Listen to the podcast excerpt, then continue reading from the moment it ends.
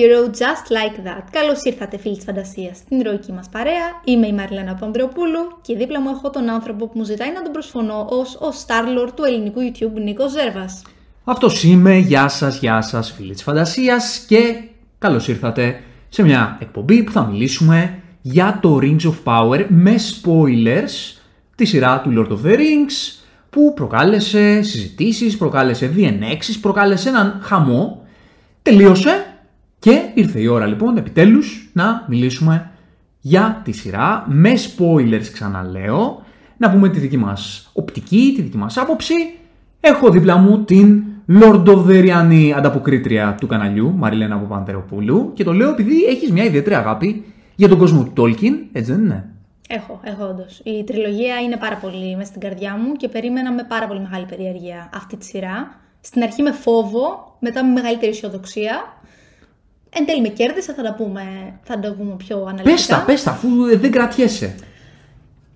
Από πώς, πού να ξεκινήσουμε; Πώς σου φάνηκε, πάμε να πούμε λίγο πώς, πώς μας φάνηκε, γιατί μετά το τελευταίο επεισόδιο, καλά από το πρώτο επεισόδιο το έχει γίνει ένας χαμός. Ε, για την ακρίβεια, στην αρχή έγινε ο χαμός. Καλά, ο χαμός. Τελευταία, νομίζω είναι πολύ πιο ήπιος. Δεν, δεν ακούσει ιδιαίτερο ντόρο να γίνεται. Ο χαμός έχει ξεκινήσει πρακτικά από τότε που ανακοινώθηκε ότι θα γίνει σειρά. Καλά, αυτό, Ωραία. Ισχύει, αυτό ισχύει. Μετά ο χαμός ξεκίνησε μετά το, με το πρώτο τρέιλερ και καταλήξαμε στο χαμό από το πρώτο επεισόδιο. Από το πρώτο επεισόδιο. Εκεί έγινε ο μεγάλος ναι, χαμός, ναι, τα πρώτα επεισόδια. Μετά λίγο ηρέμησε, δηλαδή λίγο σαν να καταλάγει με την έννοια ότι πήραν απόφαση όλοι ότι έτσι ήταν η σειρά, τους αρέσει δεν τους αρέσει, ναι, ότι πώς θα πάει πάνω κάτω. Βέβαια είναι περίεργο γιατί και πάλι βλέπεις κάποιο άρθρο, ας πούμε, ή κάποιο κείμενο ή post στα social media και από κάτω το 80% των σχολείων θα είναι κράχτες. Είναι τρομερό αυτό το πράγμα. Μωρέ. Δεν το βλέπεις τόσο έντονα με άλλα projects. Ναι, είναι εντάξει, σαν να το στοχοποίησαν πολύ πιο επιτιδευμένα. Ναι, τα έχουμε πει. Έχουμε κάνει ήδη ένα non-spoiler review, ας πούμε, στο, στο φαντασιακό καφέ μας. Μπορείτε να τον αναζητήσετε. Νομίζω ότι άμα δείτε τις εκπομπές μα από τον τίτλο θα καταλάβετε σε ποια εκπομπή μιλάμε για το Rings of Power. Τα έχουμε πει δηλαδή όλα αυτά περί διενέξεων συζητήσεων. Μην, μην σταθούμε εκεί, γιατί αυτά τα έχουμε αναλύσει πάρα πολύ. Σωστά, σωστά. Πάμε να μιλήσουμε τώρα που έχουμε την ευχαίρεια να μιλήσουμε με spoilers, ρε παιδί μου. Πάμε να μιλήσουμε ε, για, τη σειρά. Για τη σειρά σα σειρά. Εσύ λοιπόν που την έχεις στην καρδιά σου αυτήν την τριλογία, έχεις κάνει και εκπομπή για τον Aragorn στο κανάλι αυτό, μπορείτε να, να αναζητήσετε αυτή την εκπομπή. Σε ερωτώ πώς φάνηκε τώρα που τελείωσε, τώρα που έχεις όλη την εικόνα. Κοίτα, υπήρχαν συνολικά στοιχεία τα οποία τα λάτρεψα, τα αγάπησα πραγματικά και ήταν η πλειοψηφία ε, των στοιχείων αυτής της σειράς. Υπήρχαν μερικά πράγματα πιο μικρή σημασία που με προβλημάτισαν, αλλά θα σταθώ περισσότερο στο ότι η αισθητική και η αίσθηση που μου βγάλε γενικότερα αυτή η σειρά με συγκίνησε πάρα πολύ. Θα ξεκινήσω με αυτό. Ε, λοιπόν, θέλω πρώτα να τονίσουμε, γιατί μερικοί ίσως ακόμη δεν το ξέρουν, τα γυρίσματα ξεκινούν σε ένα μήνα για τη δεύτερη σεζόν. Είναι μία σειρά η οποία μέχρι τώρα έχει ανακοινώσει ότι θα βγάλει άλλες ή 4 ή 5 σεζόν. Που σημαίνει ότι έχει ακόμη πάρα πολύ μέλλον μπροστά της. Που σημαίνει ότι η πρώτη σεζόν ήταν καθαρά εισαγωγική, ήταν πάρα πολύ μεταβατική και νομίζω ότι πάρα πολλοί προβληματίστηκαν για αυτό το λόγο. Είδαν πάρα πολλούς να λένε ότι κινείται πάρα πολύ αργά, ότι ακόμη δεν έχουμε μάθει τίποτα για τους περισσότερους ήρωες κτλ, κτλ. Αλλά θεωρώ ότι αυτό έχει απόλυτη βάση δεδομένου ότι ακόμη κτίζει πράγματα και μάλλον το πιο ουσιαστικό κομμάτι της ιστορίας θα αρχίσει να το αφηγείται η πλοκή από την επόμενη σεζόν. Άρα δηλαδή τα συναισθήματά σου να κρατήσουμε ότι είναι θετικά, έτσι. Είναι θετικά, ναι. Αυτό το είπα από την αρχή. Είναι θετικά. Εμένα η σειρά μου άρεσε. Μου άρεσε πολύ. Ωραία. Μου άρεσε από την αρχή. Γιατί πολύ όσο σου κέρδισες, σου κέρδισε από τη μέση και μετά. Εμένα μου άρεσε από το πρώτο επεισόδιο αυτή τη σειρά. Θεωρείς ότι έτσι μπόρεσε να αποτυπώσει την αίσθηση σου ξαναμιλάω ότι σου μιλάω σαν μια λάτρη της πρώτης τριλογίας γιατί εντάξει, δεν νομίζω ότι υπάρχει φίλος της φαντασίας εκεί έξω που δεν θα σου πει ότι ότι υποκλίνεται στην πρώτη τριλογία του Τζάξον, ότι του αρέσει η πρώτη τριλογία του Άρχοντα των Δακτυλιδιών. Δηλαδή, πολύ δύσκολο να το βρεις αυτό. Όλους μας λίγο πολύ μας αρέσει. Υπάρχουν όμως αυτοί που είναι φανατικοί του Lord of the Rings, υπάρχουν εκεί έξω. Όντως. Αυτοί που ξέρουν και όλη την πληροφορία από τα βιβλία. Εμείς εδώ δεν θα μιλήσουμε για την πληροφορία από τα βιβλία. Θα μιλήσουμε για τη σειρά σαν σειρά. Τις συγκρίσεις, τουλάχιστον σε ό,τι αφορά το, την πρώτη εικόνα, τις έχουμε κάνει στο φαντασιακό καφέ. Μπορείτε να ανατρέξετε. να ξεπεράσουμε λοιπόν αυτή τη συζήτηση και να πάμε στο τι είδαμε σαν να, να απομονώσουμε αυτή τη σειρά σαν σειρά και να δούμε τι πήραμε από εκεί. Αυτό θέλουμε να κάνουμε δηλαδή σε αυτή τη, σε αυτή τη συζήτηση. Και τόσο Οπότε- αφορά, θα σου πω, Ναι. όσον αφορά το αν ε, εμένα προσωπικά μου θύμισε το όλο vibe, θα πω πιο γενικά, που έβγαλε η τριλογία του Peter Jackson, εγώ προσωπικά το πήρα. Το πήρα από τα πλάνα, από τη μουσική, από τη σκηνοθεσία, από τη φωτογραφία. Θεωρώ ότι έμοιασε πάρα πολύ ε, αυτή τη λυρικότητα και την ποιητική αίσθηση που ήθελε να βγάλει ο Peter Jackson στην original τριλογία. Μερικούς αυτό τους χάλασε. Τους φάνηκε σαν μια πιο ας πούμε φτηνή αντιγραφή αυτής της αισθητικής, του lore της μέσης γης. Εμένα προσωπικά αυτό ήταν το οποίο με κέρδισε καταρχάς. Δηλαδή, πριν ακόμα μάθουμε για τους ήρωες και για την κάθε πλοκή που είχε η κάθε ομάδα ηρώων, αυτό που με κέρδισε ήταν αυτό ακριβώς. Το γεγονός ότι έβγαζε αυτό το κλίμα του Lord of the Rings, το οποίο ήταν γνώριμο από την πρώτη τριλογία. Ωραία λοιπόν. Άρα το vibe το πήρες. Το vibe το πήρα. Σε, σε, συνεντευξιάζω αυτή τη στιγμή, όπως καταλαβαίνεις. Ε, εντελώς. Ναι, γιατί θέλω τη γνώμη πρώτα ενός ανθρώπου που πραγματικά γούσταρε πολύ τη- την πρώτη τριλογία. Ξέρεις. Γιατί εκεί έγκυται για μένα το, όλη- η όλη κουβέντα. Ότι στους ανθρώπους που πραγματικά ήταν ενθουσιασμένοι και την αγαπούν πολύ γιατί έχουν στην καρδιά στην πρώτη τριλογία, το πώς μπόρεσε αυτή η σειρά να τους ξαναφέρει σε αυτόν τον κόσμο. Γιατί, και επιμένω ας πούμε σε αυτό, γιατί Είπα και πριν ότι σε όλους μας λίγο πολύ μας άρεσε, αλλά νομίζω ότι είναι πιο εύκολο να τους πεις αυτή η σειρά ανθρώπους σαν εμένα, που μου άρεσε το Lord of the Rings, το αγαπώ, το έχω πολύ ψηλά σε ό,τι έχει να κάνει. Είναι- Όλοι γνωρίζουμε, όλοι αντιλαμβανόμαστε ότι ήταν η τριλογία η οποία άλλαξε σε μεγάλο βαθμό τον κινηματογράφο γενικά και πιο ειδικά τις ταινίες και σειρές και ιστορίες φαντασίας στην οθόνη. Άλλαξε, Γενικά ήταν το, game changer, το, άλλαξε το το παιχνίδι. epic genre το, Ακριβώς. το εδραίωσε. Ναι. Αλλά σε ανθρώπους σαν εμένα, και θα φτάσουμε, θα πω και εγώ τη γνώμη μου, ε, είναι νομίζω πιο εύκολο να τους κερδίσει σε σχέση με ανθρώπους σαν εσένα. Δεν νομίζω ότι αυτό ισχύει, να σου πω την αλήθεια. Αλήθεια. Γιατί το πιστεύεις αυτό; Γιατί οι περισσότεροι οι οποίοι είναι αρκετά ταγμένοι σε αυτόν τον κόσμο, είναι πάρα πολύ εύκολο, όπω έχεις καταλάβει και εσύ από σχόλια κριτική κτλ., να προσβληθούν, σε εισαγωγικά πάντα μιλώντας, από νέα projects τα οποία. Αυτό εννοώ. Ότι ανθρώπου σαν εσένα είναι πιο δύσκολο να τους πείσει. Ναι. Γιατί νομίζω ότι τις μεγαλύτερες ενστάσεις εκεί έξω, στα social ας πούμε, τις βλέπω από ανθρώπους οι οποίοι ξέρουν όλη την πληροφορία από τα βιβλία. Δεν ξέρω αν την ξέρουν πάντα. Μερικές φορές ίσως ξέρεις, είναι αυτοί οι οποίοι χαζοξέρουν. Ωραία. Βλέπεις πολύ και αυτό. θέλω να Ωραία, ναι, σε κάθε περίπτωση. Ανθρώπους όμως οι οποίοι έχουν σαν φυλαχτό μέσα τους τον Άρθρο Αγαδίλιο, τον έχουν πολύ ψηλά. Έχω και φίλους που είναι πολύ φανατικοί και γουστάρουν πάρα πολύ τη σειρά. Αλλά βλέπω όμως ότι στα social αυτοί που φέρνουν το μεγαλύτερο αντίλογο είναι οι άνθρωποι οι οποίοι ήταν πολύ ταγμένοι στην τριλογία. Γι' αυτό. Κοίτα, επειδή νομίζω ότι το project από την αρχή είχε δηλώσει ότι δεν θέλει να βασιστεί στα βιβλία, σε ό,τι υπήρχε από το υλικό του Tolkien, θεωρώ το σωστό είναι κάποιος ο οποίος βλέπει για πρώτη φορά τη σειρά, ανεξάρτητα από το αν είναι ταγμένος ή όχι στον κόσμο του Άρχοντα των Δαχτυλιδιών, πρέπει να το δεις σαν ένα αρκετά ανεξάρτητο project. Αλλιώς το αδικείς. Δηλαδή, όλοι γνωρίζουν ότι σε σύγκριση με την αυτοκινητική τριλογία θα έχανε. Οτιδήποτε θα έχανε. Και η πιο επική παραγωγή να υπήρχε, το πιο σφιχτό σενάριο να υπήρχε και συνέστημα άπειρο να σου έβγαζε και πάλι θα έχανε. Άρα το πιο δίκαιο είναι να το δεις ως κάτι ανεξάρτητο. Συμφωνώ. Αν το δεις σαν κάτι ανεξάρτητο, σου δουλεύει; Εμένα μου δουλεύει. Εμένα μου δούλεψε. Και θεωρώ ότι όσα κομμάτια έχουν μείνει προς το παρόν κενά, θα, θα φτάσουμε σε αυτά αισίως, είναι επειδή έχουμε ακόμη τόσα σεζόν άτομα μπροστά μας. Δεν γίνεται να στα δώσει όλα από τώρα. Είναι λογικό. Τώρα στην ουσία σου χαράσει το δρόμο. Ωραία. Άρα σου δούλεψε και ως ανεξάρτητο project και ως μεταφορά Ναι. του κόσμου Ναι. του άρθρου των δακτυλιδιών.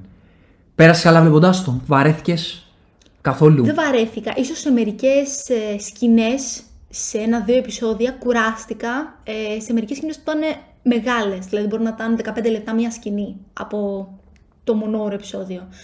Αλλά δεν ήταν κάτι στο οποίο στεκόμαι παραπάνω. Δεν ήταν ότι με κούρασε ολόκληρη η σειρά. Δεν βαρέθηκα ούτε στιγμή. Όχι, δεν βαρέθηκα. Και ας ήταν λίγο πιο αργό το ύφος του, δεν με πειράζει καθόλου. Γιατί και πάλι εξέλιξη υπήρξε. Δράση υπήρξε. Αυτό. Η πλοκή σε κράτησε δηλαδή. Με ρωτάς πολύ δεν κατα- προβληματισμένα. Σαν να θέλεις να, να πεις το αντίθετο για σένα. Εγώ είμαι ντεμί-ντεμί. Είσαι ντεμί-ντεμι. Είμαι ντεμί-ντεμι. Γι' αυτό θέλω να σου πω, ρε παιδί μου, σου κάνω κάποιες ερωτήσεις πολύ συγκεκριμένες, τις οποίες θα πω κι εγώ τη γνώμη μου, αλλά με ενδιαφέρει να πώς το βλέπεις εσύ. Μου δούλεψε μια χαρά. Σου δούλεψε μια χαρά. Περίμενα Οι κάθε ήρωες εβδομάδα το επεισόδιο. Σε έπεισαν; Ναι, με έπεισαν. Γκαλάντριελ σε έπεισε; Η Galadriel μου άρεσε πάρα Σ' άρεσε πολύ. πάρα Και ας πολύ. λένε όλοι ό,τι θέλουν για το πώς συγκρίνεται με την Galadriel της Kate Blanchett. Είναι ένας άλλος άνθρωπος. Είναι ένας άλλος ήρωας, σε εισαγωγικά. Είναι Μιλάμε για κυριολεκτικά ένα- νομίζω άλλος ήρωας. Κυριολεκτικά. Ναι. Πάνω σε Ξέρεις τι; αυτό, ξέρεις τι, να σου πω, θεωρώ ότι στη συγκεκριμένη σειρά αυτό νομίζω είναι κάτι το οποίο πρέπει να το κάνουμε establish στη συζήτηση για να προχωρήσουμε. Το, αυτή η σειρά, η σύγκρισή της, η σχέση της μάλλον, με την πρώτη τριλογία δεν είναι η σχέση Iron Man 1 με Avengers. Δεν είναι ένα franchise που έχει δύο projects, το που λέμε είναι canon, άρα να το πάρουμε σαν prequel. Δεν νομίζω ότι λειτουργεί έτσι σε κανένα επίπεδο. Και δεν νομίζω ότι οι Είναι δημιουργοί κάτι. ήθελαν ναι. να το προορίσουν για κάτι. Είναι μία άλλη σειρά. Δηλαδή, Ακριβώς. στον κόσμο αυτής της σειράς δεν υπάρχει τριλογία του Jackson. Ακριβώς. Κατάλαβε. Είναι κάτι το οποίο δεν υφίσταται. Δεν, δεν Μα, υπάρχει. μα ούτως ή άλλως μας προετοιμάζει τη σειρά για πράγματα τα οποία μάλλον ούτως ή άλλως δεν, δεν υφίστανται. Ναι. Ούτε για τον Tolkien ούτε για τον Jackson. Και στην τριλογία του Jackson δεν υφίσταται αυτό το prequel. Ναι, ναι, ναι. Δηλαδή πολύ, πολύ είναι σωστά. Πολύ σωστά. Σαν reboot. Πώς το λένε, ρε παιδί Ακριβώ. μου; Ακριβώς. Σαν... Σαν- να μην υπάρχει τριλογία. Στον, κο- στον κάθε έναν κόσμο δεν υπάρχει ο άλλος. Ακριβώς, ακριβώς. Οπότε από εκεί πρέπει να ξεκινήσουμε. Τώρα, το τι θεωρεί ο καθένας, ότι είναι πιο κοντά στα βιβλία αυτό ή αυτή στην την δική του περισσότερη σχέση, ή αισθητική. στη δική του αισθητική, Εντάξει. να διαλέξει. Αυτό είναι Ο- υποκειμενικό. όλοι θα διαλέξουν την τριλογία του Jackson. Οκ, whatever. Αυτό δεν σημαίνει όμως ότι επειδή επιλέγεις την τριλογία του Jackson πρέπει να το πετάξεις στα σκουπίδια. Ω, Και εντάξει, εκεί. Cool, πέτα το άμα δεν σ' αρέσει. Αλλά δεν σημαίνει ότι η τριλογία αυτό- αυτή θα έπρεπε να είναι δεσμευμένη στο να σου περάσει Sonic και D ότι είναι μες στον κόσμο του Jackson. Όχι, όχι. Δεν θέλησε ποτέ να κάνει κάτι τέτοιο. Αυτό έγινε ξεκάθαρο νομίζω από το τρέιλερ. Και αυτό είναι και το δίκαιο για μένα. Ωραία. Τώρα, για να πιάσουμε την Galadriel, μιας και ξεκινήσαμε από εκεί. Θέλω να μου πεις ό,τι άλλο και ό,τι άλλο θες να μου πιάσεις. Το μόνο που θα συζητήσουμε ακόμα είναι το φινάλε. Όχι, το φινάλ το αφήσουμε για το τέλος. Θα αφήσουμε για το τέλος. Να πω κι εγώ τη γνώμη μου και μετά θα μιλήσουμε για το τέλος. Ωραία, ας πιάσουμε λίγο τους ήρωες. Λέω αρχικά. Μιας και έχουμε. Όχι, θέλω να μιλήσουμε μόνο για την Galadriel. Για την τώρα. Galadriel. Ναι, θες γιατί να θέλω μου μετά πεις. να πω κι εγώ κάποια γενικά πράγματα και μετά να πιάσουμε επιμέρους. Ωραία. Ε, Α πούμε αρχικά μερικά βασικά πράγματα για την Galadriel, έτσι όπως το ξέραμε από πριν ξεκινήσει η σειρά. Το γεγονός ότι πρόκειται για μια Galadriel πολύ πιο νέα από αυτήν που εμείς γνωρίζαμε. Είναι πολύ πιο παρορμητική, είναι πολύ πιο. Δεν βγάζει τόσο πολύ ε, αυτό το βασιλικό αέρα που έβγαζε η, η Galadriel που γνωρίζουμε. Είναι πιο νέα, βγάζει αυτό το εθέριο στυλ των ξωτικών, αλλά πολύ πιο περιορισμένο. Εμένα αυτό προσωπικά με κέρδισε πάρα πολύ. Γιατί είναι μια ηρωίδα που τη βλέπεις αρχικά στη σκηνή μάχης. Και αυτό και μόνο δείχνει ξεκάθαρα πόσο πολύ ταιριάζει στο συγκεκριμένο project. Γιατί είναι πάνω, είναι πάνω τη στημένη η σειρά. Είναι η κύρια πρωταγωνίστρια. Ωραία. Θεωρείς ότι η Μόρφιντ Κλάρκ, η κοπέλα που υποδίεται την Galadriel, έχει κάνει καλή δουλειά; Τη λάτρεψα. Γιατί Τη λάτρεψα. πολλά έχουν ακουστεί. Τι λάτρεψες. Εγώ προσωπικά τη λάτρεψα. Θεωρώ ταιριάζει γάντι στο ρόλο. Θεωρώ ότι αυτό το λίγο πιο παγωμένο στυλ υποκριτικά που είχε ήταν επιτιδευμένο και εμένα προσωπικά μου δούλεψε. Δεν θέλησε ποτέ σαν ηρωίδα να δείξει αρεστή. Γιατί ακούγεται αυτό από πολλού, ότι ξέρεις τι, δεν με συγκίνησε πάρα πολύ. Ε, παρόλο που είναι πρωταγωνίστρια, δεν την συμπάθησα. Εγώ προσωπικά δεν συμπάθησα ιδιαίτερα ούτε την Galadriel, της Kate Blanchett. Για να πω ότι είναι μια ηρωίδα που πρέπει να συμπαθήσουμε, πρέπει να λατρέψουμε, πρέπει να είμαστε πάνω της. Αν δεν έχει διαβάσει τα βιβλία, δεν νομίζω ότι έχει κανένα λόγο ιδιαίτερο να λατρέψεις την Ακριβώς. Galadriel. Μα- Θα λατρέψεις την άβρα της Ακριβώς. και θα τη λατρέψεις κατά 90% επειδή την υποδίεται η Kate fucking Blanchett που είναι μία από τις καλύτερες ηθοποιούς εν ζωή. Ακριβώς. Οπότε, για να μπω σφίνα σε αυτό που λες τώρα, το να συγκρίνουμε την κοπέλα, τη Μόλφρι Κλάρκ, ό,τι κι αν είναι, καλή κακή μέτρια, με ένα υποκριτικό τοπέμ όπως είναι η Kate Blanchett, είναι Όπως και να ήταν, είναι ανόητο ρε εσύ. Θα πρέπει Δεν να έχει κάνω δηλαδή νόημα. μια Δεν έχει νόημα. πάλι ποδοσφαιρική σύγκριση, γιατί το κάνω αυτό δυστυχώς. Ότι δεν μπορείς κάθε ένα ποδοσφαιριστή της ομάδας σου να το συγκρίνεις με το Messi. Δεν γίνεται. Σωστά. Η Kate Blanchett είναι σε top class υποκριτικό επίπεδο ever lived. Πώς να το πούμε τώρα; Σωστά, σωστά. Δεν μπορείς να συγκρίνεις τώρα την κοπέλα από όποιον και να βάζεις εκεί πέρα. ε, Θα τα βέβαια- βρεις και μπαστούνια. Βέβαια είναι πολύ σημαντικό το γεγονός ότι το screen time που έχει η κοπέλα συγκριτικά με την Kate Blanchett είναι ασύγκριτο, Ζήτημα έτσι. και αυτό, ναι. Δηλαδή μπορεί Δε, φυσικά δεν, ε, δεν αναιρούμε την υποκριτική ικανότητα της Kate Blanchett, αλλά αν όντως την βλέπαμε και εκείνη για 10, 10 με 12 ώρες ανά 2-3 χρόνια, μπορεί όντω κάτι να μας χάλαγε στο πώς χτυπάει στη συγκεκριμένη ηρωίδα. Εμένα προσωπικά δεν με χτύπησε τίποτα. Μου άρεσε πάρα πολύ. Μου άρεσε πάρα πολύ. Το τονίζω αυτό. Ήταν από τα αγαπημένα μου πράγματα σε αυτή τη σειρά. Θεωρώ ότι το, το casting αυτής της κοπέλας ήταν εξαιρετικό. Και θέλω πολύ να τη δω και σε άλλα projects. Ωραία. Οπότε, το ποιο είναι το καλύτερο σου πράγμα από τη σειρά, δηλαδή, τι είναι αυτό που, που σου άρεσε πολύ; Ποιο είναι το, το καλύτερο θετικό της στοιχείο, θέλω να μου πεις; Η παραγωγη Η παραγωγή, η φωτογραφία, τα πλάνα και η μουσική. Η, τη μουσική θα τη λέω κάθε φορά που αναφέρω αυτή τη σειρά. Δεν περίμενα ποτέ ότι θα δω σύγχρονη παραγωγή που να βγάζει τόσο επική μουσική. Θεωρούσα ότι τα scores έχουν αρχίσει και μειώνονται τα πολύ ποιοτικά και πολύ συγκινητικά scores. Υπάρχουν τόσε μελωδίες που έχω ακούσει από αυτή την σειρά και με έχουν συγκινήσει πραγματικά. Τις έχω ψάξει να τις ακούσω στο Spotify, μερικές τις έχω λιώσει. Θεωρώ ότι ήταν ασύγκριτη η μουσική αυτής της σειράς με οποιαδήποτε άλλη των τελευταίων χρόνων.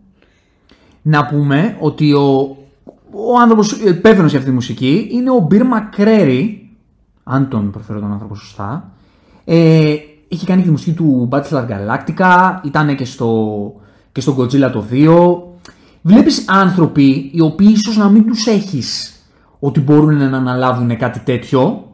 Ε, πώς υπάρχουν άνθρωποι που μπορούν να υποστηρίξουν τέτοια, Σωστά, σωστά. τέτοια projects εκεί έξω; Νομίζω μάλιστα ότι ένα πολύ μικρό κομμάτι ε, της μουσικής παραγωγής, δεν είμαι σίγουρη για το ποιο είναι. Πρέπει να είναι ίσως κάποιο συγκεκριμένο τραγούδι. Το είχε αναλάβει ο Howard Shore, που ήταν ο συνθέτης της μουσικής του Lord of the Rings. Μμμ. Και θέλω τώρα να μου πεις ποιο είναι το πιο αδύναμο κομμάτι της σειράς. Ξέρεις τι θα σου πω, ε, δεν ξέρω αν μπορεί να θεωρηθεί αδύναμο, επειδή θεωρώ ότι το κάνουν επιτιδευμένα για να δούμε τι θα γίνει στην επόμενη σεζόν. Αλλά προς το παρόν έχω πολλές απορίες που δεν μου έχουν λυθεί και νομίζω ότι θα έπρεπε. Αυτό θα πω. Υπάρχουν μερικά κενά που έχω, τα οποία δεν νομίζω ότι είναι κενά τα οποία θα έπρεπε να υπάρχουν. Δηλαδή θεωρώ ότι θα έπρεπε η ίδια σειρά να στα έχει καλύψει. Στο φιναλέ, Στο φινάλε, ναι. Θα, θα προχωρήσουμε εκεί πιο μετά. Ε, εκτός από αυτό, όλα τα άλλα μου δούλεψαν. Ωραία λοιπόν. Και οπότε πριν πιάσουμε στο το φινάλε. Εγώ σαν ε, ένας φίλος φαντασίας που, που το γουστάρει πολύ το Lord of the Rings, προφανώς δεν γίνεται να μην δεν το γουστάρεις, δεν γίνεται να μην δεν το έχεις ψηλά. Αλλά δεν ήμουνα ο geek που ήξερε όλες τις λεπτομέρειες. Δηλαδή τώρα να με ρωτήσεις πράγματα για την πρώτη τριλογία μπορεί και κάποια να μην τα θυμάμαι. Και, παρό, και παρότι έχω κάνει και rewards πρόσφατα, δεν έχω κάνει και τα rewards που έχει κάνει ο μέσος φίλος φαντασίας που έχει κάνει 15 ας πούμε, ξέρω εγώ, σε όλες τις ταινίες. Εμένα με κράτησε από την αρχή πάρα πολύ η σειρά. Το θέμα είναι, νομίζω αυτό που πρέπει να, να ξεκινήσουμε τη συζήτηση για αυτή τη σειρά, είναι ότι το task αυτό του να κάνεις μια σειρά Lord of the Rings εν έτη 2022 είναι πάρα πάρα πάρα πολύ δύσκολο. Είναι πάρα πάρα πολλοί παράγοντες που πρέπει να προσμετρήσεις. Είναι πάρα πολλά τα δεδομένα τα οποία δεν είναι εύκολο, ευκόλως υλοποιήσιμα. Είναι πάρα πολλά τα challenges που μπορεί να, να βρεις σε, μια, σε ένα τέτοιο εγχείρημα, τα οποία στο τέλος της ημέρας μπορεί και να μην καταφέρεις να τα υπερνικήσεις. Σωστά. Θα το δούμε, το τι κατάφερε και το τι δεν κατάφερε αυτή τη σειρά, όπως συμφωνώ απόλυτα με αυτό που λες, θα το δούμε όταν τελειώσει όλη η σειρά, όταν τελειώσει όλη η σεζόν. Αλλά προφανώς τώρα τελείωσε η πρώτη σεζόν, Από κάπου πρέπει να ξεκινήσουμε. από κάπου πρέπει να ξεκινήσουμε και είναι λογικό, επειδή όλα για μένα πρέπει να τα βλέπουμε εμείς σαν φίλοι της φαντασίας, σαν θεατές και με αυτό το γνώμονα, είναι ότι βλέποντας την πρώτη σεζόν αποφασίζεις αν θα δεις τη δεύτερη. Βέβαια. Γιατί είναι τόσες πολλές σειρές εκεί έξω, τόσα, τόσες ταινίες, τόσα αυτά που έχεις να δεις. Σωστά, αν κάτι δεν σε κερδίσει από την αρχή, θα το παρατήσεις πιθανότατα. Ακριβώς. Δηλαδή, όλα περνάνε αυτό το φίλτρο. Δηλαδή και το να δώσω ένα θετικό πρόσημο δεν σημαίνει ότι θα δεις και τη δεύτερη σεζόν. Πόσες σειρές έχουμε αφήσει στη μέση, ενώ μας άρεσαν. Ενώ μας Απλά και άρεσαν. μόνο επειδή ξεχαστήκαμε ή είδαμε άλλες. Ναι, Αυτό ισχύει. οπότε είναι λογικό να γίνεται αυτή η συζήτηση. Απολύτως λογικό, αλλά αν πάμε να το θέσουμε στο τι κατάφερε και δεν κατάφερε αυτή, η σεζ- αυτή η σειρά, αυτό το εγχείρημα μάλλον, το τόσο δύσκολο, η αλήθεια είναι ότι θα το κρίνουμε όταν τελειώσει. Όχι τώρα. Πράγματι. Οπότε, ε, το εγχείρημα αυτό λοιπόν ήταν πάρα πολύ δύσκολο και το πρώτο συν εγώ που δίνω σε αυτή τη σειρά και νομίζω ότι για αυτό το λόγο θα, όσο μπορώ θα μείνω πιστός και θα δω τις επόμενες σεζόν είναι για ο- το ότι έχει στο φίλτρο το δικό μου και με τη γνώμη τη δική μου, με τον τρόπο που το, το μεταφράζω εγώ και το προλαβαίνω να το δικαιολογώ γιατί εσείς θα πείτε τα δικά σας, πολλοί από εσάς, είναι ότι θεωρώ ότι έχει πολύ αγνές προθέσεις. Δηλαδή, ακούσαμε τις ειδήσει προσφάτως, δεν ξέρω πώς τις ακούσατε, για το τι ήθελαν να κάνουν οι άλλες πλατφόρμες με τον κόσμο του Tolkien. Δηλαδή όταν η Tolkien, ε, πώς λέγεται η εταιρεία του Tolkien, Αχ, δεν θυμάμαι. Την εταιρεία του Tolkien τέλος πάντων. Που έχει τα δικαιώματα των, των ιστοριών του Tolkien, έτσι. Και συζήτησε με κάποιες πλατφόρμες για το πώς πήγαν οι πλατφόρμε, ρε παιδί μου, πήγαν οι εταιρείες και τους είπαν: Μα δίνετε τα δικαιώματα. Πώς Θέλουμε θα να κάνουμε αυτό και αυτό. εκμεταλλεύονταν- Πώς θα τα εκμεταλλευτούμε, ποια ήταν το πλάνο τους για μια σειρά Lord of the Rings ένα το 2022. Το Netflix ήθελε να το κάνει η Marvel. Γι- Έγινε χαμός τελευταίες μέρες. Ήθελε να κάνει σειρά Aragorn και Gandalf. Η, το HBO ήθελε να κάνει reboot την πρώτη Κυριολεκτικό- τριλογία. Κυριολεκτικό reboot. Ήθελε να ξαναγυρίσει την τριλογία του Jackson. Και ήρθε η Amazon και λέει: Παιδιά, θα πάμε να κάνουμε ένα prequel το οποίο δεν θα σχετίζεται. Πάμε να κάνουμε κάτι δικό μας, πάμε να κάνουμε κάτι καινούριο. Θεωρώ δηλαδή ότι το εγχείρημα σειρά Lord of the Rings 2022, τι μπορούμε να κάνουμε, οι πιο αγνές προθέσεις, οι πιο τίμιες, η π- το πιο λογικό και υγιές πλάνο ήταν αυτό το οποίο κάνει τώρα η Amazon. Σωστά. Το πιστεύω αυτό και το στηρίζω 1000%. Μπορεί να διαφωνήσουν κάποιοι με ποιες ήταν οι αλλαγές με τους ήρωες, με το πώς δεν ακολούθησε ακριβώς τα γραφόμενα του Tolkien, με το ποιες άλλες αλλαγές πιθανότατα από ό,τι καταλαβαίνουμε σοβαρές θα κάνει μετέπειτα. Ενώ το Gandalf και το Stranger, αν είναι όντως αυτός, μιλάμε με spoilers Μα εξάλλου. ξέρεις ποιο είναι το, το πράγμα. Ακόμη και η original τριλογία ήταν πάρα πολύ πιστή. Αλλά δεν ήταν και 100% πιστή. Η Άργουεν, ας πούμε, υπήρχε σε μερικές σελίδες μόνο των βιβλίων. Η τριλογία την έκανε. Την έκανε πρω- πρωταγωνίστρια. Υπήρχαν 10 σκηνές μαζί της. Ήταν η μόνη σχεδόν πρωταγωνίστρια γυναίκα. Ναι. Δεν, υπήρχαν, δεν υπάρχουν γυναίκες κανονικά. Λοιπόν, άκου να δεις τώρα. Έχεις απόλυτο δίκιο. Αλλά η πρώτη τριλογία, όλο τον franchise, έχει πάντα τα λάθη του. Να κάτσουμε να μιλήσουμε τώρα για το Star Wars. Καλά. Αυτό Εγώ, ισχύει, ας πούμε. αυτό ισχύει. Ανοίγω παρένθεση τώρα, πολύ μικρή. Εγώ, επειδή το Star Wars την πρώτη τριλογία την είδα, δεν την είδα παιδάκι. Δηλαδή την Πρόσφατα είδα πιο μεγάλη. Όχι πρόσφατα, αλλά την είδα Σε μεγαλύτερο σε ηλικία. ηλικία, δεν την είδα παιδί. Όταν την πρωτοείδα, έχοντας και σύγκριση. Και δεν μιλάω τεχνικά, με επειδή ήταν τεχνολογία των 70s. εντάξει, γιατί η εννοείται, παραγωγή εννοείται. του Λούκα τότε ήταν έπος. σωστό. Δηλαδή για την εποχή. Δεν, δεν το πάω τεχνικά. Σαν storyline, τα προβλήματα κατ' εμέ είναι τεράστια. Σωστά. Είναι γεμάτο τρύπες αρχικές Δεν το συζητάμε τώρα αυτό. Αλλά έχει τα λάθη του. Για όλους. Είναι η βίβλος. Έτσι, μπράβο. Είναι η βίβλος. Το ίδιο είναι Αυτός και με την ισχύει. τριλογία του Τζάξον. Μπορώ, θα μπορούσε να κάνω ό,τι ήθελε. Να. Κα- Να. Και το δικαιολογώ εν μέρη. Το δικαιολογώ. Μ' αρέσει δηλαδή, κι εγώ, δεν, μα- δεν κατηγορώ τους fans που λένε ότι που δεν δέχονται μίγα σπαθί τους για τις πρώτες τριλογίες των franchise. Το καταλαβαίνω. Και σε εγώ έναν το βαθμό. καταλαβαίνω. Αλλά είναι λογικό ποτέ να μην υπάρξει απόλυτα πιστή μεταφορά. Βέβαια. Δες στο, στο Game of Thrones, ρε, εσύ, που επίσης τα βιβλία είναι επί.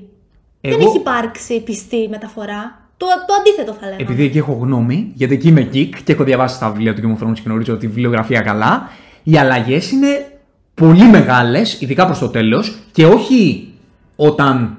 Και δεν λέμε για το σημείο που βάζει και ο υπήρχαν Μπένιοφ. βιβλία. Α. Όχι. Ναι, που δεν υπήρχαν βιβλία, μπράβο, και ο Βάζη και ο Μπένιοφ έκαναν τα δικά τους. Λέω σε κομμάτια ιστορίας που υπήρχαν υπήρχαν τα τα βιβλία. Υπήρχαν τεράστιες αλλαγές. Από το πρώτο βιβλίο υπάρχουν μεγάλες αλλαγές. Απλά πέτυχαν.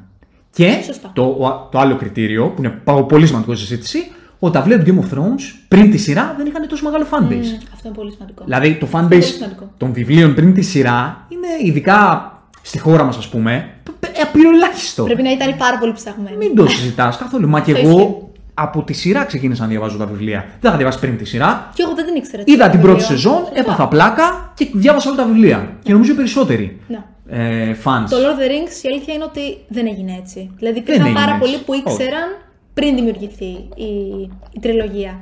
Ναι, απλά επειδή η πρώτη τριλογία ήταν εκεί βίβλος. Ναι. Και όσοι το κάνουν παράλληλα, ναι. Δηλαδή η σύγκρισή μας είναι η τωρινή.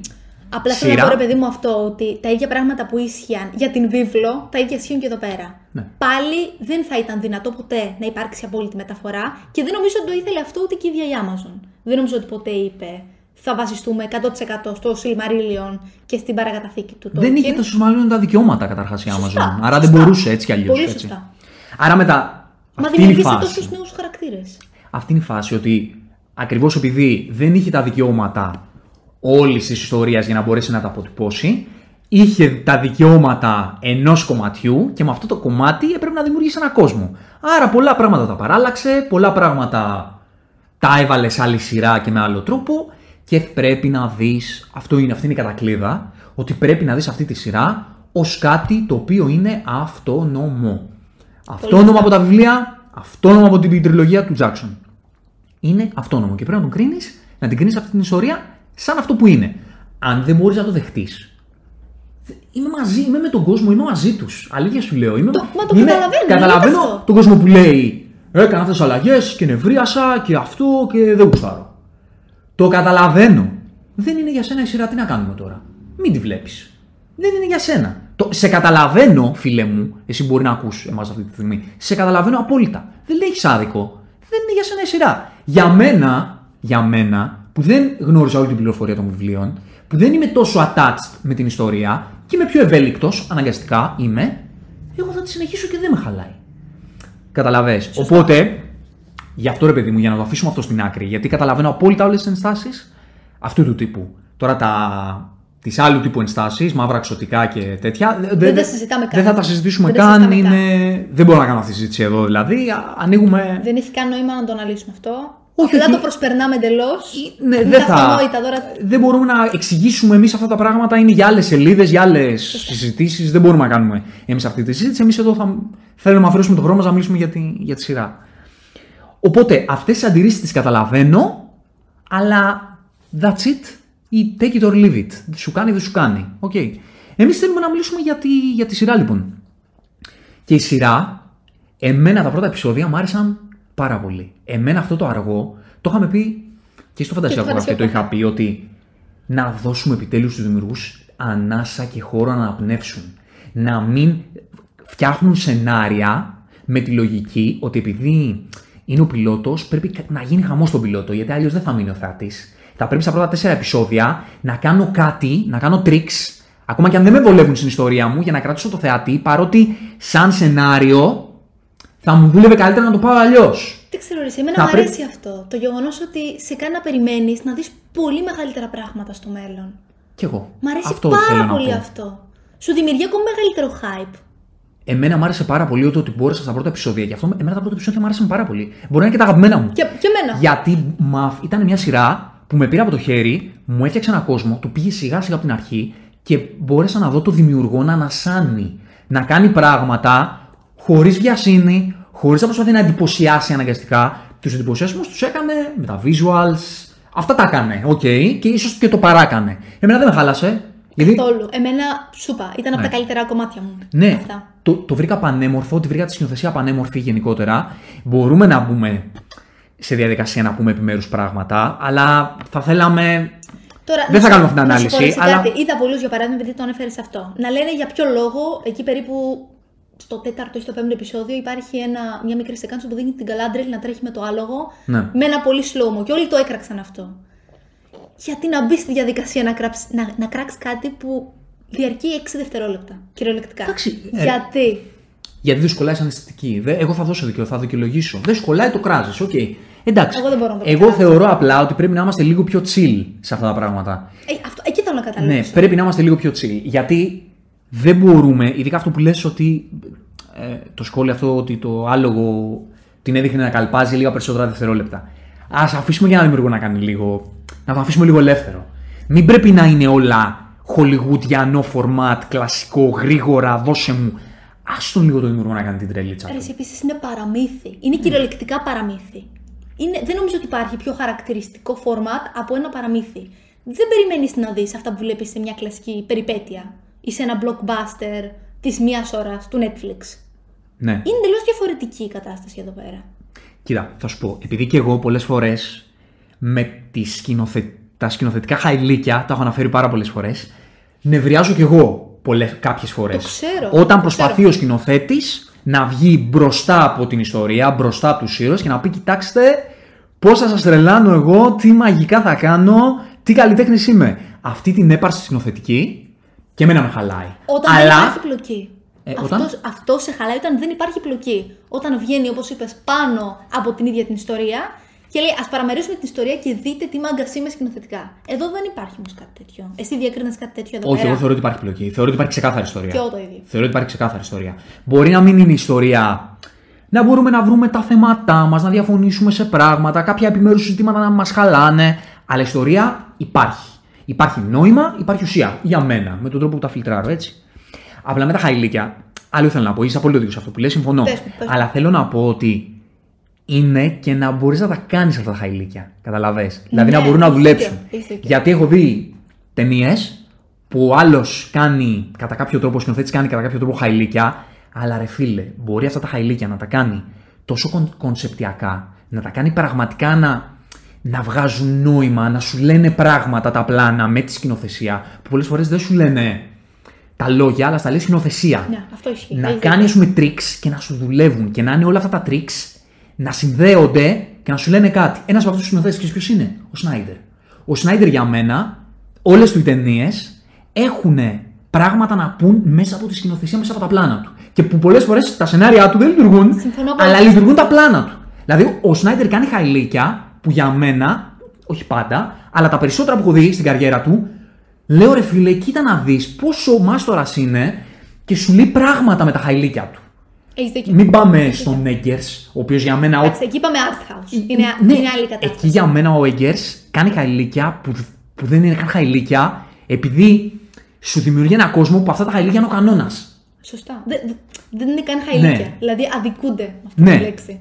Και που τρελάθηκα, που τραβάγα τα μαλλιά μου στο, στο Μα- blond. Α, στο blonde. Στο blond ήταν Α, με το και κακό αποκορύφωμα, το αποκορύφωμα του κάνω χαϊλίκια για να τα κάνω. Απλά για να τα για μένα δηλαδή. Ότι κάνω, απλά έχω ένα καμβά και ζωγραφίζω και θέλω να δείξω τι ζωγραφίες μπορώ να κάνω χωρίς να με νοιάζουν και, και πολύ το τι ιστορία. Με νοιάζει να κάνω χαϊλίκια για να δει ο κόσμος τι. Ότι μπορώ να κάνω Ότι μπορώ να κάνω χαϊλίκια. Τέλος.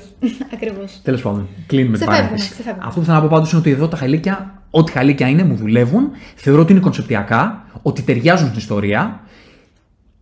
Γενικά θεωρώ ότι η αποστολή που είχε η, η σειρά το να βγάλει, επειδή σε ρώτησα γι' αυτό και συμφωνώ απόλυτα με την απάντησή σου, το να βγάλει το vibe του Jackson το χάνει σε κάποια επιμέρους, αλλά κατά 80 με 90% το πετυχαίνει Και εγώ αυτό πιστεύω. αυτό το, το παραμυθιακό, ακόμα και στις τυχομηθίε, το λίγο λυρικό, είδες που λέγαμε ας πούμε, για το τελευταίο επεισόδιο, υπήρχαν σκηνές που ήταν κλισέ, κλισέ, κλισέ, κλισέ.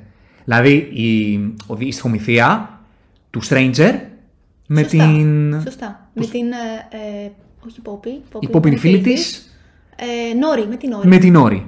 Που ήταν όλο ένα πράγμα πολύ κλισέ. Σωστά, σωστά. Και εκεί φαινόταν και με την Poppy και της Νόρη με την Poppy.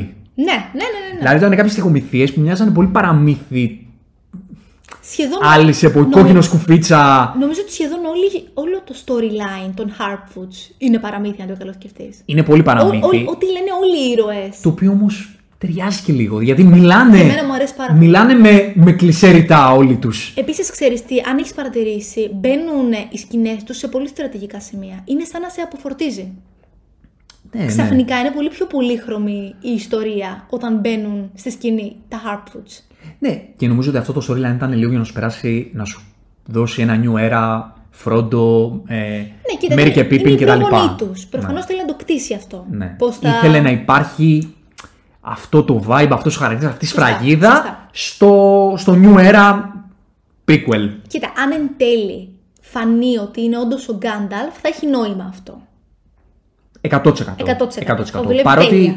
νομίζω ότι με βάση τα βιβλία ο Γκάνταλ δεν έχει δουλειά να είναι εκεί. Αυτό είναι το θέμα. Εκεί- Αυτό είναι το περίεργο τώρα. Ωραία, βλέπεις λοιπόν, άκου να δεις τώρα τι γίνεται. Εμένα δεν με νοιάζει αυτό. Κατάλαβε τι γίνεται. Γιατί, εμένα εγώ, με νοιάζει. γιατί εγώ, Αυτό δεν, είναι το θέμα. εγώ δεν το ξέρα. Δεν ήξερα ακριβώς πώς λειτουργεί χρονολογικά ε, το, το lore. Δεν ξέρω πώς λειτουργεί, οπότε δεν με νοιάζει και πολύ για να, κα- για να καταλάβεις. Ρε, είναι σχετικό. Και εγώ που το ήξερα, επίσης δεν με νοιάζει. Δεν σε νοιάζει. Δεν με Οκ, νοιάζει. Έχει εντάξει. να κάνει προφανώς με τον άνθρωπο. Κάποιος άλλος μπορεί να το γνωρίζει και γι' αυτό λόγο να καίγεται. Να, να κράζει κάθε μέρα τη σειρά. Ναι. Έχει να κάνει με το αν και πάλι σου δουλεύει ή όχι. Εμένα και να είναι ο Γκάνταλφ, μια χαρά θα μου αρέσει. Θεωρώ ότι Ωραία. δεν θα είναι. Εγώ θεωρώ ότι το, το πιο ωραίο κομμάτι θα ήταν να είναι ο Σάρμαν. Θα ήταν υπέροχο να τον Εγώ θεωρώ ότι αυτό με βάση, ξαναλέω χωρίς να έχω την πληροφορία των βιβλίων, με βάση την original τριλογία και ξέροντας που καταλήγει η ιστορία, που, που ξαναλέμε ότι δεν συνδέεται, αλλά στο μυαλό μα. Αυτή υποσυνείδητα θα υπάρχει. Ναι, ότι έχουμε ακριβώς που στο μυαλό μας το πώς θα καταλήξουν οι ήρωες. Θα μ' άρεσε πολύ να είναι ο, Σα- ο ήταν Σάρμαν. πολύ ωραίο. Ναι. Γιατί μετά του δημιουργεί πραγματικά ένα πολύ ενδιαφέρον ταξίδι του ήρωα. Ενώ του Γκάνταλφ, αν είναι ο Γκάνταλφ δηλαδή, πάει στο ότι ναι, εντάξει, γνώρισε ένα Χάρφουτ, έγινε ε, ή καλός, ε, δημιούργησε. Δεν είναι. Υπάρχει ιστορία και εδώ. Εννοείται. Και ο Γκάνταλφ να είναι. Αλλά είναι λίγο πιο κλισέ ιστορία. Θεωρώ Με ότι... το Σάρουμαν θα έχει πραγματικά Ακριβώς. πολύ ζουμί. Ναι. Θεωρώ ότι είναι επιτιδευμένα αυτά τα easter eggs να σου θυμίζουν τον Γκάνταλφ. Ναι. Έτσι ώστε ξέρεις να φανεί, μάλλον, όποιος και να είναι. Μπορεί να μην είναι ο Σάρμαν, μπορεί να είναι κάποιος άλλος μάγος που δεν τον γνωρίζουμε. Να δείξει όμως ότι ίσως αυτός ενέπνευσε τον Γκάνταλφ. Τον Γκάνταλφ. Αμέ. Αυτό θα έχει πολύ ενδιαφέρον. Ναι, ναι. Δηλαδή να τελειώσει, ας πούμε, η σειρά μετά από πολλά χρόνια και να δείξει ένα πλάνο με τον Γκάνταλφ σχετικά νέο, ας πούμε. Δηλαδή να του Θες να το συνδέσει δεις κάπως αυτό, ε; έτσι. θα μου άρεσε, ναι. Καλά, νομίζω ότι. Θα μου άρεσε αυτό, ότι ίσως, βέβαια. νομίζω ότι ίσως το κάνουν. Τέλος πάντων. Θα μπορούσε. Αν Οκ. θέλουν, όντως κάπως θα το συνδέσουν. Οκ. Σε αυτό το σημείο όμως θα πρέπει να σας θυμίσω ότι αν θέλετε να συνεχίσετε να ταξιδεύετε μαζί μας στους κόσμους της φαντασίας μπορείτε να κάνετε ένα subscribe στο κανάλι μας στο YouTube είτε ένα follow στο Spotify. Αν θέλετε να μας δώσετε και πέντε αστέρια στο Spotify καλό θα μας έκανε. Αν σας αρέσουμε, αν δεν σας αρέσουμε, μας τα κάνετε. Θα μας βοηθούσε να μας κάνετε και ένα like στο βίντεο στο YouTube και αν θέλετε ακόμα περισσότερες συζητήσεις και γκικοαναλύσεις μπορείτε να μας βρείτε στο Instagram Zero to Hero κάτω παύλα FS και μπορείτε να κάνετε και ένα like στον σύμμαχο του καναλιού Kixanity Effect. Εμένα μου άρεσαν επιμέρους λοιπόν οι ιστορίες, θα, θα πούμε για κάποιες, μου άρεσαν επιμέρους ιστορίες. Ξαναλέω, βρήκα ουσία και νόημα. Υπήρχαν κομμάτια τα οποία ήταν λίγο πιο αργά, συμφωνώ. Ναι. Δεν με ένιαξε και τόσο. Τα μεγαλύτερα προβλήματα που έχω είναι στο φινάλε. Μμ. Το πώς κλείνει, εκεί μου δημιουργούνται κάποια ζητήματα. Γιατί θα προτιμούσα πολύ περισσότερο να μην μπούμε στη, στη λογική των twists, να μην μπουν, να μην έτσι έχουν αυτή την η δημιουργή... Τι λέξη προσπαθώ να βρω, ρε παιδί μου. Δεν ξέρω τι θέλεις Να μην τους τραβήξει αυτό, να μην, τους, να μην μπουν στη διαδικασία να κάνουν twist για να πείσουν το θεατή. Δεν νομίζω ρε, ότι το έκαναν γι' αυτό. Γιατί, για, για να αναλύσουμε λίγο ποιο πράγμα μιλάμε. Μιλάμε για τον Σάουρον. Για την Ναι, μιλάμε για τον ερώτηση Σάουρον. που υπήρχε σε όλη την σεζόν. Ποιος είναι ο Σάουρον. Ο Σάουρον. Εντάξει, στο Ξεκίνησα- φινάλε εμένα λίγο όλα το conclusion των ιστοριών με ψιλοχάλασε για να είμαι ειλικρινής, αλλά Θα, λοιπόν, τα πιάσουμε ένα-ένα γιατί εκεί πέρα καταλήγουν όλες οι ιστορίες. ωραία να μιλήσουμε πώς θες να πιάσουμε μήπως τους ήρωες πρώτα, με έτσι συνοπτικά πιάσουμε και τους μετά να ήρωες. πούμε για το Ας τέλος. πιάσουμε τους ήρωες. Ωραία. Πες μου για την Galadriel, γιατί ξέρω ότι εσύ Ναι. έχεις μερικά ζητήματα. Ωραία. Για την Galadriel θεωρώ ότι όσο δύσκολο ήταν το task του να γίνει prequel τριλογία σε Lord of the Rings στις μέρες μας, αυτό σε mini version, το μεγάλο challenge, είχε η, η κοπέλα αυτή να πρέπει Μεγάλο το φορτίο πάνω να, της. να πρέπει να υποδηθεί τον ρόλο της Galadriel. Θεωρώ ότι ήταν σαν task υποκριτικό τόσο δύσκολο και ξέροντας ότι ο κόσμος θα τη συγκρίνει ό,τι κι αν γίνει με την ε, Galadriel της Kate Blanchett που αυτό που είχε να κάνει η Kate Blanchett ήταν και πολύ πιο εύκολο από αυτό που είχε να κάνει η Morphet Clark, πολύ πιο εύκολο και επειδή είπαμε ότι η Kate Blanchett είναι η Kate, Kate Blanchett, Blanchett. οπότε καταλαβαίνεις πόσο δύσκολο ήταν αυτό που είχε να κάνει αυτή η κοπέλα. Θεωρώ ότι όχι όταν κακή, θεωρώ ότι καταρχά είναι καλή ηθοποιός, από ό,τι μπόρεσα να καταλάβω και έτσι όπως το μεταφράζω εγώ, θεωρώ ότι είναι καλή ηθοποιός η κοπέλα αυτή. Αλλά θεωρώ λίγο στα μάτια τα δικά μου ότι λίγο το βάρος παρά ήταν μεγάλο για τις πλάτες της. Δεν ήταν. Αλήθεια; Ναι, έχω αυτή την Τι αίσθηση. σε χάλασε. Με χάλασε ότι, ότι προσπαθούσε, την έβλεπα ότι πάλευε σε όλη τη σειρά να προσπαθήσει να κρατήσει την ισορροπία ανάμεσα στο ε, εθέριο ξωτικό, μαχήτρια γυναίκα δυναμική, ε, φαντάσματα του παρελθόντος, είμαι και αυτό το ότι ζητάω την εκδίκηση, το, το εκδικητικό, το ότι παλεύω για να εκδικηθώ και ταυτόχρονα στη σκηνή με τον Άνταρ, πώς μας έδωσε αυτό, αυτό το, ήταν το πιο ενδιαφέρον κομμάτι της ιστορίας της για μένα. Τώρα το πάω λίγο ως την υποκριτική, αλλά στην ιστορία. Δεν πειράζει. Στο πώς άλλαξαν οι ρόλοι και ο Άνταρ έγινε και τα όρξ έγιναν η μειονότητα, προσπαθεί να επιβιώσει και η, η Galadriel πρέσβευε το σύστημα που λέει ότι είστε μοιάσματα και πρέπει να σας σβήσουμε γιατί προκαλείτε μόνο κακό και έπε- ότι έπρεπε υποκριτικά να έχει και αυτό το ρόλο νομίζω ότι λίγο λύγησε και ότι εν τέλει με την υποκριτική της δεν, δεν μπόρεσε συναισθηματικά, ειδικά στο φινάλε, να μου δώσει σαν θεατή συναισθηματικά να με πείσει για το ποια, το τι εν τέλει κυριαρχεί στο χαρακτήρα της Γκαλάντριελ. Είναι πολύ πιθανό ούτε η ίδια να μην το ξέρει. Απλά. Κατάλαβε Σκέψου αυτό. κατάλαβες τι θέλω να πω; Καταλαβαίνω, καταλαβαίνω. θες. Δεν Μπορεί έβγαλε- όμως να μην υπάρχει και ένα το οποίο να κυριαρχεί όλων των υπολείπων. Δεν μπορούσα να δω τον ψυχισμό της μέσα από την υποκριτική της. μπορεί αυτό να ακούγεται λίγο. Α μας ρε φίλε, τι θέλεις να δεις δηλαδή. Όχι, Ξέρεις τι, μπορώ να όχι. σου πω ότι σε άλλους ήρωες Το είδες, που ήταν ναι. όμως πολύ πιο εύκολο task ο ρόλος τους, το είδα. Ξέρεις τι, αυτό είναι το θέμα. Δεν ξέρω αν Δεν η την- δεν το συγκεκριμένη θα, ε- θα δείξει ποτέ ψυχισμό. Δηλαδή, Εντάξει. ίσως η ηρωίδα να μην έχει κάτι τέτοιο, να μην θέλουν να πει κάτι τέτοιο. Εντάξει, αλλά το αποτέλεσμα είναι λίγο παγωμένο για μένα. Καταλαβαίνω ότι είναι παγωμένο Έχω την αίσθηση ότι είναι επειδή επιλεγμένο. είναι εξωτικό. Εντάξει, και ο, ο Elrond είναι εξωτικό. Αλλά ρε φίλε, βλέπω στα μάτια του τη σπίθα. Βλέπω τι, συμ- στα μάτια του τι σημαίνει παλεύω για, το, φ- για, για τη γενιά μου, για τους ανθρώπους μου. Για το καλό. Βλέπω τι σημαίνει φιλία. Βλέπω τι σημαίνει παλεύω ανάμεσα στο, στο καθήκον μου σαν φίλος και στο καθήκον μου σαν μέλος μιας κοινωνίας που προσπαθώ να τη βοηθήσω. Στην υποκριτική του προσπαθώ λίγο να βρω το όνομα του φίλου που κάνει τον Elrond. Ε, δεν θα το βρω. Ας, να με συγχωρήσει ο φίλος. Είναι ο Ρόμπερτ Αραμέιο. αν τον προφέρω καλά. Εξαιρετικότατος. Υπέροχος. Αυτός ο χαμένος δίδυμος αδερφός του Νίλ Πάτρικ Χάρης. και, και ο νέος ε, ε, άρχοντας Ένταρτ στο Game of Thrones. Σωστά. Έκανε τη σκηνή Σωστά. του νέου. Εξαιρετικός για μένα. Και αυτός λοιπόν είναι εξωτικό. Αλλά έβλεπα σε κάθε σκηνή τη μετάφραση των συναισθημάτων του ήρωά του. Στην Galadriel θεωρώ ότι προσπαθούσε τόσο πολύ να ισορροπήσει ανάμεσα στο παγωμένο ξωτικό και λίγο εθέριο. Γιατί τη μαγεία αυτή τη, τη βγάζει αυτή η κοπέλα. Ναι, ναι, έχει ναι. ένα vibe που σε Ξέρεις- μαγνητίζει. ξέρεις Το τι έχει vibe αυτό. Έχει. Αυτό που έχει και η Άννα Taylor Joy. Μου βγάζει ακριβώς αυτή την αισθητική. Ναι, είναι Το ένα- κάτι λίγο μαγικό. Δεν μπορώ να το εξηγήσω. με άλλο αλλιώς. τρόπο όμως. Γιατί η Άνια Taylor Joy είναι πιο weirdo, λίγο πιο μάγισσα. Είναι, ναι. Ενώ- Αλλά θέλω να πω αυτή την ενέργεια. Ενώ αυτή είναι λίγο πιο ιέρια. Ναι, ίσως είναι και ο ρόλος. Είναι και ο ρόλος. Είναι και ο ρόλος. Αλλά ξέρεις, ενώ υποκριτικά μου το έβγαλε πολύ αυτό. Ναι, θέλω να πω δυστυχώς εμένα ένα από τα αδύναμα σημεία, όχι ότι ξαναλέω ότι θα ρίξω φταίξιμο στην κοπέλα για την υποκριτική της. Θεωρώ ότι ήταν πάρα πολύ δύσκολο αυτό που είχε να κάνει. σω να μην είχε και τις σωστές σκηνοθετικές οδηγίες. Οδηγίες, ναι. Ίσως, ίσως. Και λίγο σαν το αποτέλεσμα που μου έδωσε υποκριτικά να ήταν λίγο μπερδεμένο. Αυτό είναι το ακούω, πρόβλημά το ακούω. μου. Να σου πω την αλήθεια. Τα ακούω. Από εκεί πέρα, στο ταξίδι της Galadriel, εγώ νομίζω λίγο έβαλα κάποιες βάσεις. Στο ότι υπήρχαν πράγματα ότι είναι πολύ συνθετή Κοίτα να δεις. και μ' άρεσε αυτό.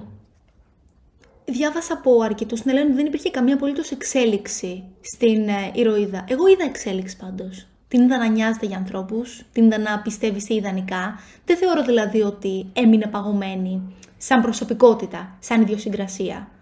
Ντε- Ανεξάρτητα από το α- αν έχει μια εθέρια ενέργεια ή όχι. Η Εγώ την είδα εξέλιξη να της- νοιάζεται Ξέρεις για ποιον ε, νοιάστηκε; για τον Χάλμπραντ. Ναι. Ναι. Αυτό έχει ενδιαφέρον. Είχε μεγάλο Δηλαδή, ενδιαφέρον. Εγώ ήμουν θεωρητικά. σίγουρη ότι θα κατέληγε και κάπως ερωτικά αυτό. Ε, Πήρα τέτοια ενέργεια. Πριν σε μα- όλη την... πριν- Ναι, πριν μάθουμε. πριν μάθουμε τον τον Σάουρον, ναι. Φυσικά, εννοείται. Αλλά δεν έχει ενδιαφέρον να, να τον ερωτευτεί και μετά να μάθει ότι είναι ο Σάουρον. Πολύ. Δηλαδή, γινόταν μέσα Λίγο απλόπερα. πολύ, αν το σκεφτείς. Αυτό έγινε. Ψηλό έγινε, ναι, αλλά έγινε πιο διακριτικά. Δηλαδή, ήταν η μόνη στιγμή που την έδειξε πληγωμένη. Κάπως. ναι, ναι, ναι, ναι. Και ερωτικά πληγωμένη. Ακριβώς. Όταν του είπε, «Ποιος είσαι;» Ακριβώς. Ναι. Δηλαδή, σαν να την βλέπεις για πρώτη φορά προδομένη. Ναι. Θα είχε πολύ ενδιαφέρον αυτό. Εντάξει, πάντως αυτό που λέμε σαπουνόπερα είναι και η ουσία του παραμυθιού έτσι. Τα παραμύθια είναι λίγο σαπουνόπερες. Μα έτσι. Σαν ήταν- η βάση των ακριβώς. ιστοριών. Έτσι είναι και η ίδια ιστορία. Ναι, ναι. Δεν, δεν περιμένεις κάτι διαφορετικό να δεις. Μμμ.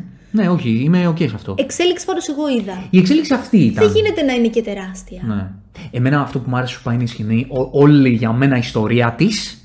Αυτό. Η σκηνή με τον, Η σκηνή με τον με Άνταρ. Ναι, ναι. Πολύ ωραία. Γιατί άλλαξαν ρόλους. Δηλαδή, σε έκαναν να δεις λίγο την έννοια orc με, ενάντια στον κόσμο Πόσο σχετικά είναι όλα. πόσο σχετικά είναι όλα. Ναι, ναι, ναι.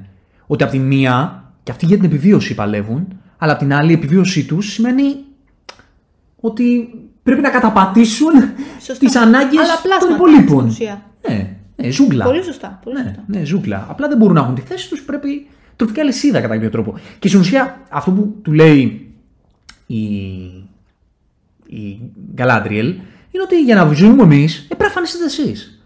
Και α- απ' την άλλη και οι άλλοι αυτό σου λένε. Αυτό λένε, ότι ακριβώς. για να επιβιώσουμε εμείς, με τον τρόπο που έχουμε μάθει να επιβιώνουμε, θα πρέπει να να καταπατήσουμε εσάς. Γιατί δεν είναι ο Σάουρον. Ο Σάουρον έχει. Ο Σάουρον πάει η θεματική του σαν ήρωας, που βγαίνει πολύ εδώ. Είναι λίγο η κλεισέ θεματική του κάθε βίλαν δικτάτορα. Αλλά δεν πειράζει αυτό, κατά με, γιατί είναι ένας iconic villain της φαντασιακής ιστορίας. Κατάλαβες. Ο Σάουρον είναι ένας από τους πιο διάσημους και πιο εικονικούς villains στην ιστορία της ανθρωπότητας. Σωστά. Της ιστοριογραφίας. Δεν θα περίμενες ε, να δεις το επικό origin story ως villain. Ε, ούτε του περίμενα να Sauron. δω κάτι μετά, ούτε περίμενα να δω κάτι καινούριο ή νεοτερίστικο ή να μου δώσει. Ούτε εγώ, ούτε εγώ. Περίμενα να δω το τι σημαίνει ξέρουμε. να είσαι βίλαν. Αυτό είναι ο Σάουρον. Δεν δεν είναι Και κάτι. αυτό το είδαμε. Δηλαδή, λίγο πολύ τους λόγους του τους είδαμε από τον Χάλμπραντ. Ναι, ναι. Τα είπε ξεκάθαρα. Ναι, ναι.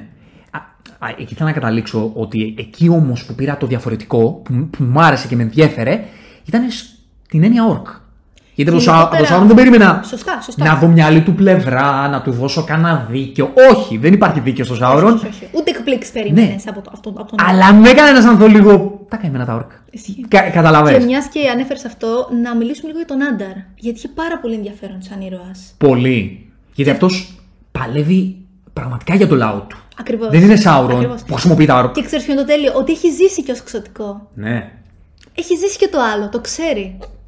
Έχει Ο Άνταρ είναι πάρα από του καλύτερου πολύ ήρωες ενδιαφέρον. ε, της σειράς. Και θεωρώ ότι είναι εξαιρετικός ο ηθοποιός που τον υποδίθηκε. Πολύ καλή δουλειά. Πάρα πολύ. Πολύ καλή. ωραία Και δουλειά. χωρίς να έχει πάρα πολύ σενάριο. Μμμ. Το έφερε εις πέρας εξαιρετικά. Ναι, είναι πάρα πολύ καλός. Πάρα και πολύ είμαι καλός. περίεργη να δω λίγο την ε, σχέση του με τον Χάλμπραντ, Παύλα Σαουρόν.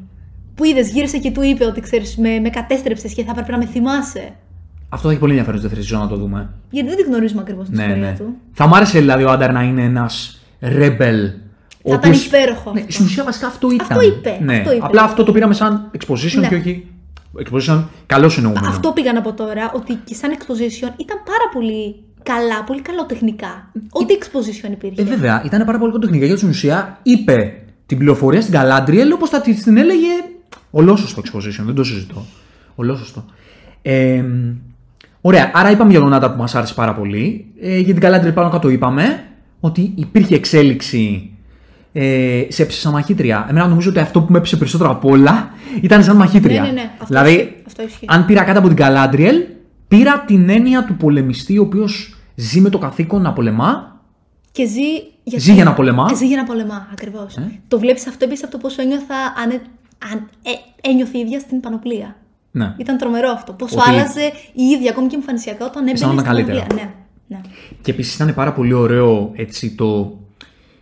Ε, το ζήτημα με την Galadriel που οι άλλοι της λένε ότι το οποίο το μπορούμε να το φέρουμε στη, σε ρεαλιστικό πλαίσιο σαν φιλοσοφικά ας πούμε ότι ζούσε για να πολεμά και της λέγανε οι άλλοι ότι ξέρεις κάτι θέλουμε να, δούμε, να ζήσουμε την ειρήνη και εσύ απλά έχεις κολλήσει στον πόλεμο Προκα, προξενείς κακό Το αυτό οποίο είναι πολύ ωραίο και ηθικό σαν, σαν είναι προβληματισμός. ένα, αυτό ακριβώς είναι το ηθικό ζήτημα του πολεμιστή που εν τέλει βέβαια όλα καλά επειδή μιλά- είναι ένα παραμύθι, είχε δίκιο Σωστά. αλλά σκέψου μου μια Οι ήρωες ιστορία δεν το, δεν το γνωρίζουν Σκέψου αυτό, μια όμως. ιστορία, μια υποθετική ιστορία που δεν θα είχε δίκιο. Που όντως Πολύ σωστά. υπάρχει ειρήνη Και θα έφερναν τον και πόλεμο. αυτή σπίτι όντως θα τους. έπαιρνε τον πόλεμο. Αυτό ήταν μια πολύ ωραία ιστορία, άκυρη. Αλλά θέλω να πω Σωστά. όμως ότι σε βάζει σε σκέψη.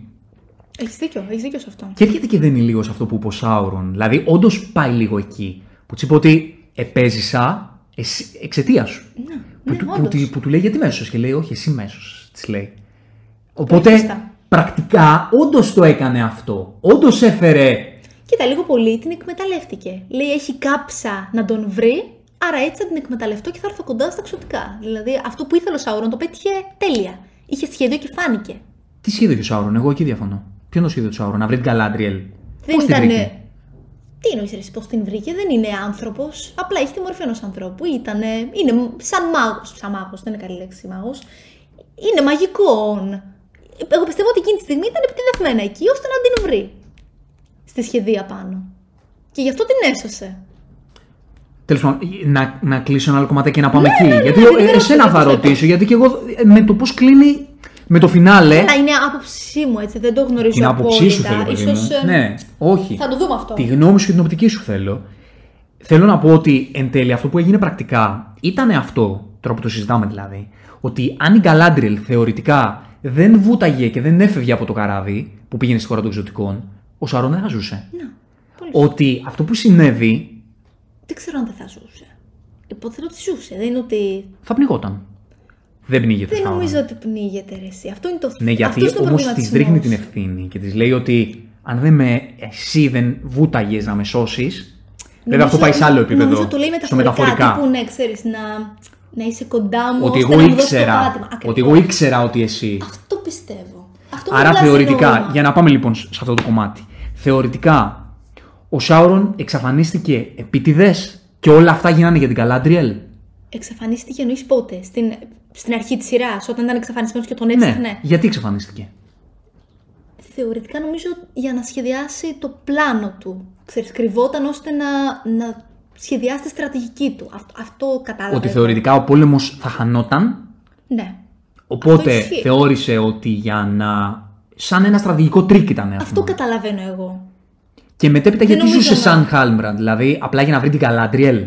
Δηλαδή Ε, γύρω από την Galadriel ήταν όλα, του να την πείσει να γίνει η νύφη του και να βασιλέψουν μαζί. Νομίζω ότι γενικότερα είχε την ανθρώπινη μορφή, το οποίο αυτό νομίζω βασίζεται και στα βιβλία. Ε, ας με διορθώσει κάποιος αν έχω άδικο. Νομίζω ότι και στα βιβλία είχε την ανθρώπινη μορφή ε, έτσι ώστε να, να εκμεταλλευτεί ανθρώπους, να τους χειραγωγήσει. Νομίζω μάλιστα ότι στα βιβλία τον αποκαλούσαν κάτι σε φάση man of gifts, επειδή έδινε στην ουσία σαν δώρο συμβουλές κτλ. Κάτι το οποίο το έκανε και εδώ πέρα, αν το σκεφτείς, στο τελευταίο επεισόδιο. Ναι. Έδωσε συμβουλή στον Κελέμπριμπορ και έτσι του ήρθε σαν αναλαμπή του Κελέμπριμπορ διαμαγεία να κάνει κράμα με τα πολύτιμα ορυκτά και να δημιουργήσει τα πρώτα δαχτυλίδια. Ναι, όντως αυτός του την έδωσε την ιδέα. Δεν είναι τυχαίο αυτό. Θεωρητικά άρα έβαλε το χεράκι του ώστε να γίνει και Ακριβώς. αυτό.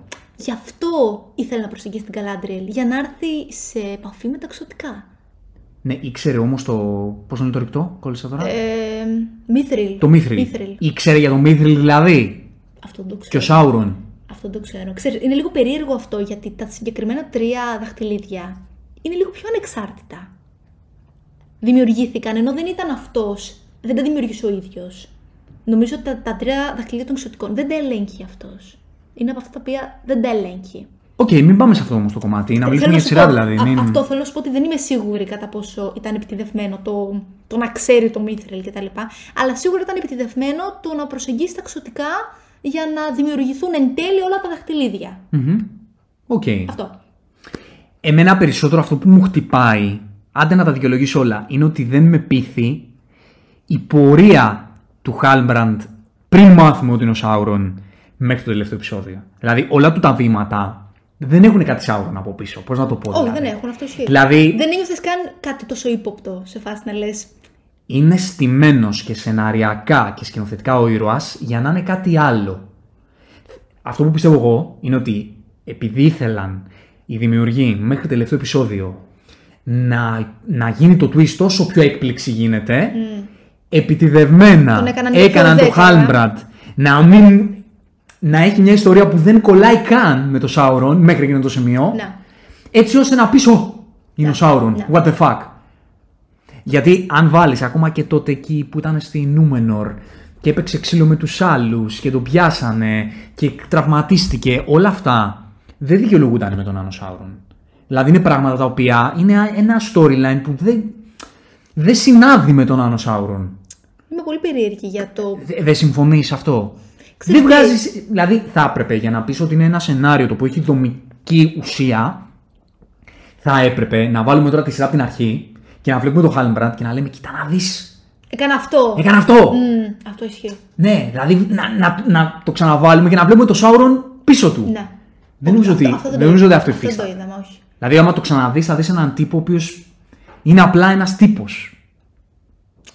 Δεν ξέρω, ξέρεις, είπες στο, στο φινάλε, ρε παιδί μου, ατάκες, τις οποίες ε, όντως τις είπε ο ήρωας. Τύπου, σου είπα ότι δεν είμαι καλός, ότι έχω κάνει κακά πράγματα και τέτοια. Αυτά τα, Μάλλον, τα πάνω πάνω. ναι, μάλλον μόνο αυτά υπάρχουν. Βασιλιά των Southlands και, Ναι. και καλά. Εντάξει. Οκ. Εντάξει, εμένα αυτό δυστυχώς δεν με έπεισε τόσο. Επίσης και το. Πες, πες. Όχι, όχι, αυτό, αυτό ήθελα να πω και εγώ, ότι είναι από τα σημεία τα Είναι οποία ένα έχω σημείο- ακόμη απορίες. Εκεί ήθελα να καταλήξω, αυτό που είπα στην αρχή Τις οποίες δεν ξέρω αν μπορώ να έχω απάντηση από τα τωρινά δεδομένα ή αν είναι πράγματα που θα μας λυθούν σε επόμενη σεζόν, δυστυχώς. Εγώ λοιπόν, εμένα αυτή είναι η μεγαλύτερη ένστασή μου για τη σειρά Καλός Κακός. Ότι για χάρη του twist, για χάρη τη, της, Του να δημιουργηθεί τη, της έκπληξη. τρικαδόρικης τηλεόρασης γίναν, έγινε, δημιουργήθηκε ένα storyline το οποίο δεν κολλάει, Ναι. κατ' εμέ. Εμένα δεν μου δούλεψε. Άμα δούλεψε σε εσάς, οκ, cool. Αλλά εμένα δεν μου δούλεψε. Και σου λέω, δεν είναι ότι δεν μου δούλεψε σαν ιδέα ότι ο Χάλιν πρέπει να είναι ο Σάουρον. Δεν μου δούλεψε το πώς το έκαναν. Γιατί ξαναλέω, το έκαναν με τρόπο που, Που δεν. δεν τον υποπτεύθηκες καν. για, έτσι ώστε να μην τον υποπτευθείς, έτσι ώστε να μην το σκεφτείς καν. Που οι θεωρίε μου πες, εγώ το είχα διαβάσει. Ενώ πως ότι υπήρχαν Υπήρχε, θεωρίες. υπήρχε. Ε, ναι, γιατί κάποιος θα έπρεπε να είναι. Να. Και ο Stranger θα ήταν το προφανές, ποιος άλλος θα μπορούσε να είναι, ο Ξέρεις τι, Έλρον. δεν είναι, Ε, αυτό. δε- όχι. είναι ότι ήταν άγνωστος στα πάντα. Αυτό ήταν νομίζω που δημιουργήθηκε στον κόσμο. Ναι, ναι, ναι, ναι, ναι. Κανεί δεν Ωραία. ήξερε τίποτα για αυτόν κτλ. κτλ. Για να σε κάνει όμως τα πρώτα επεισόδια όντως να πεις ότι είναι ο Stranger και να προσανατολιστεί, Ναι. δημιούργησαν σκηνοθετικά και σεναριακά έναν τύπο που δεν είναι Sauron. Και μετά σου πάνε, ε, είναι Sauron. Ναι.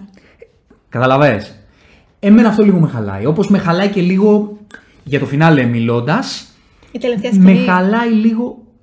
Εμέ- το- εγώ το εκεί βγες στη- γέλασα λίγο. Ναι, ναι, που ξαφνικά φάνηκε λίγο βίλεν εκεί με τους μαύρους κύκλους κάτω από τα μάτια και Αυτό τον μανδύα το μου μαύρο. θύμισε- Εκεί γέλασα λίγο. Εκεί θύμισε παραμύθι 100%. Κόξε θύμισε για μένα. Ανακοινώ όταν είχε γίνει Sith.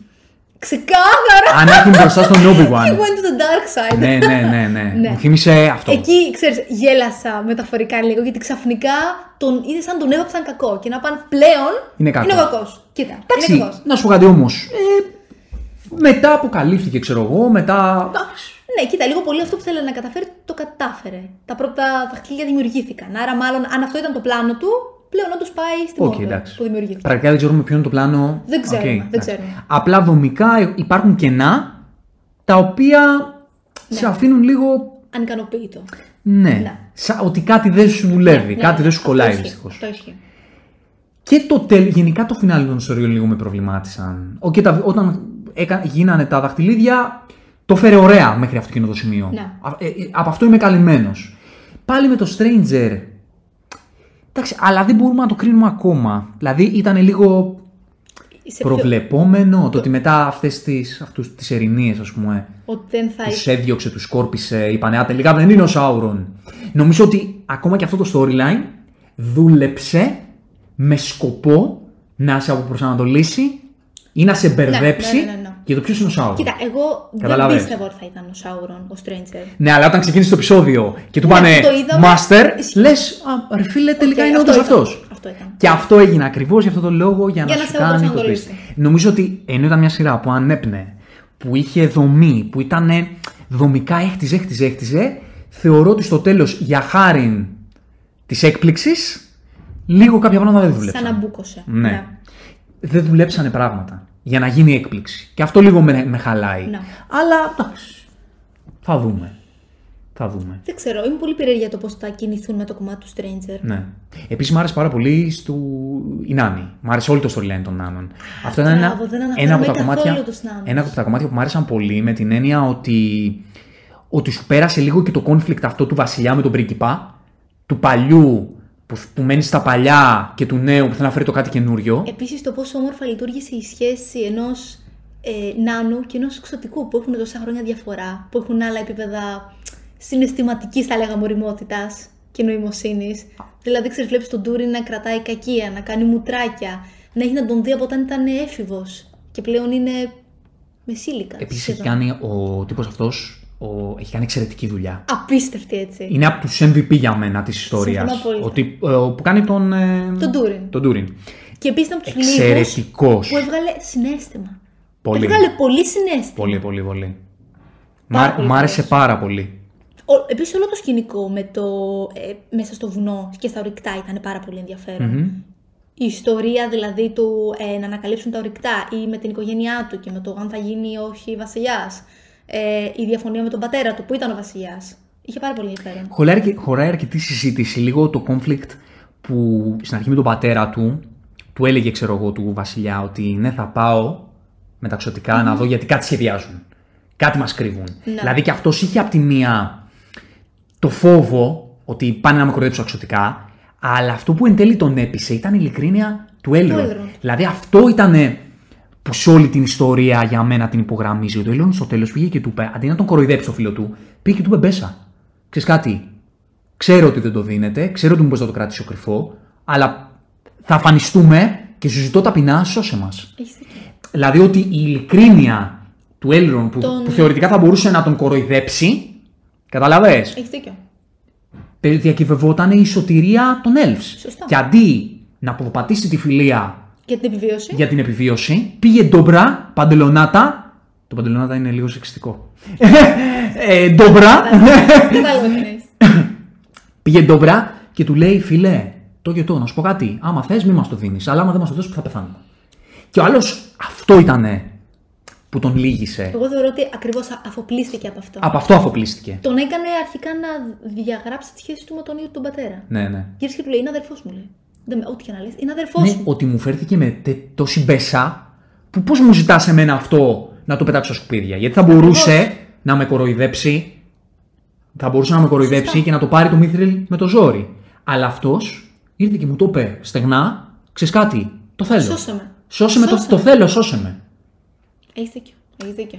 Πολύ, και έβγαλε πάρα πολύ και τη φιλία και το πώς διαφορετικοί άνθρωποι με διαφορετικά backgrounds μπορεί, Έβγαλε πάρα μπορεί πολύ να είναι συναίσθημα. φίλοι και να έχουν αγάπη πραγματική μεταξύ τους. Και αιώνια επίσης. Το οποίο είναι πολύ όμορφο. ναι, ναι, δηλαδή, μέσα ναι. σε μια σειρά που περνάει ε, από τόσα χρόνια, βλέπεις κάτι το οποίο κρατάει με τα χρόνια. το τι σημαίνει μπέσα, ρε παιδί μου, το τι σημαίνει φιλία πραγματική και αυτό το πώς μεταφέρθηκε στο ότι ο νέος άνθρωπος θέλει τη φιλία, θέλει έναν κόσμο καλύτερο και ο παλιός Θέλει να κρατήσει αυτά που έχει. την αποστασιοποίηση. Ακριβώς. Εμείς εδώ, η Νάνη, δεν μας νοιάζει για τα ξωτικά, τα ξωτικά όπως έστρωσαν να κινηθούν. Ακριβώς. Εμείς Δε- είμαστε καλά.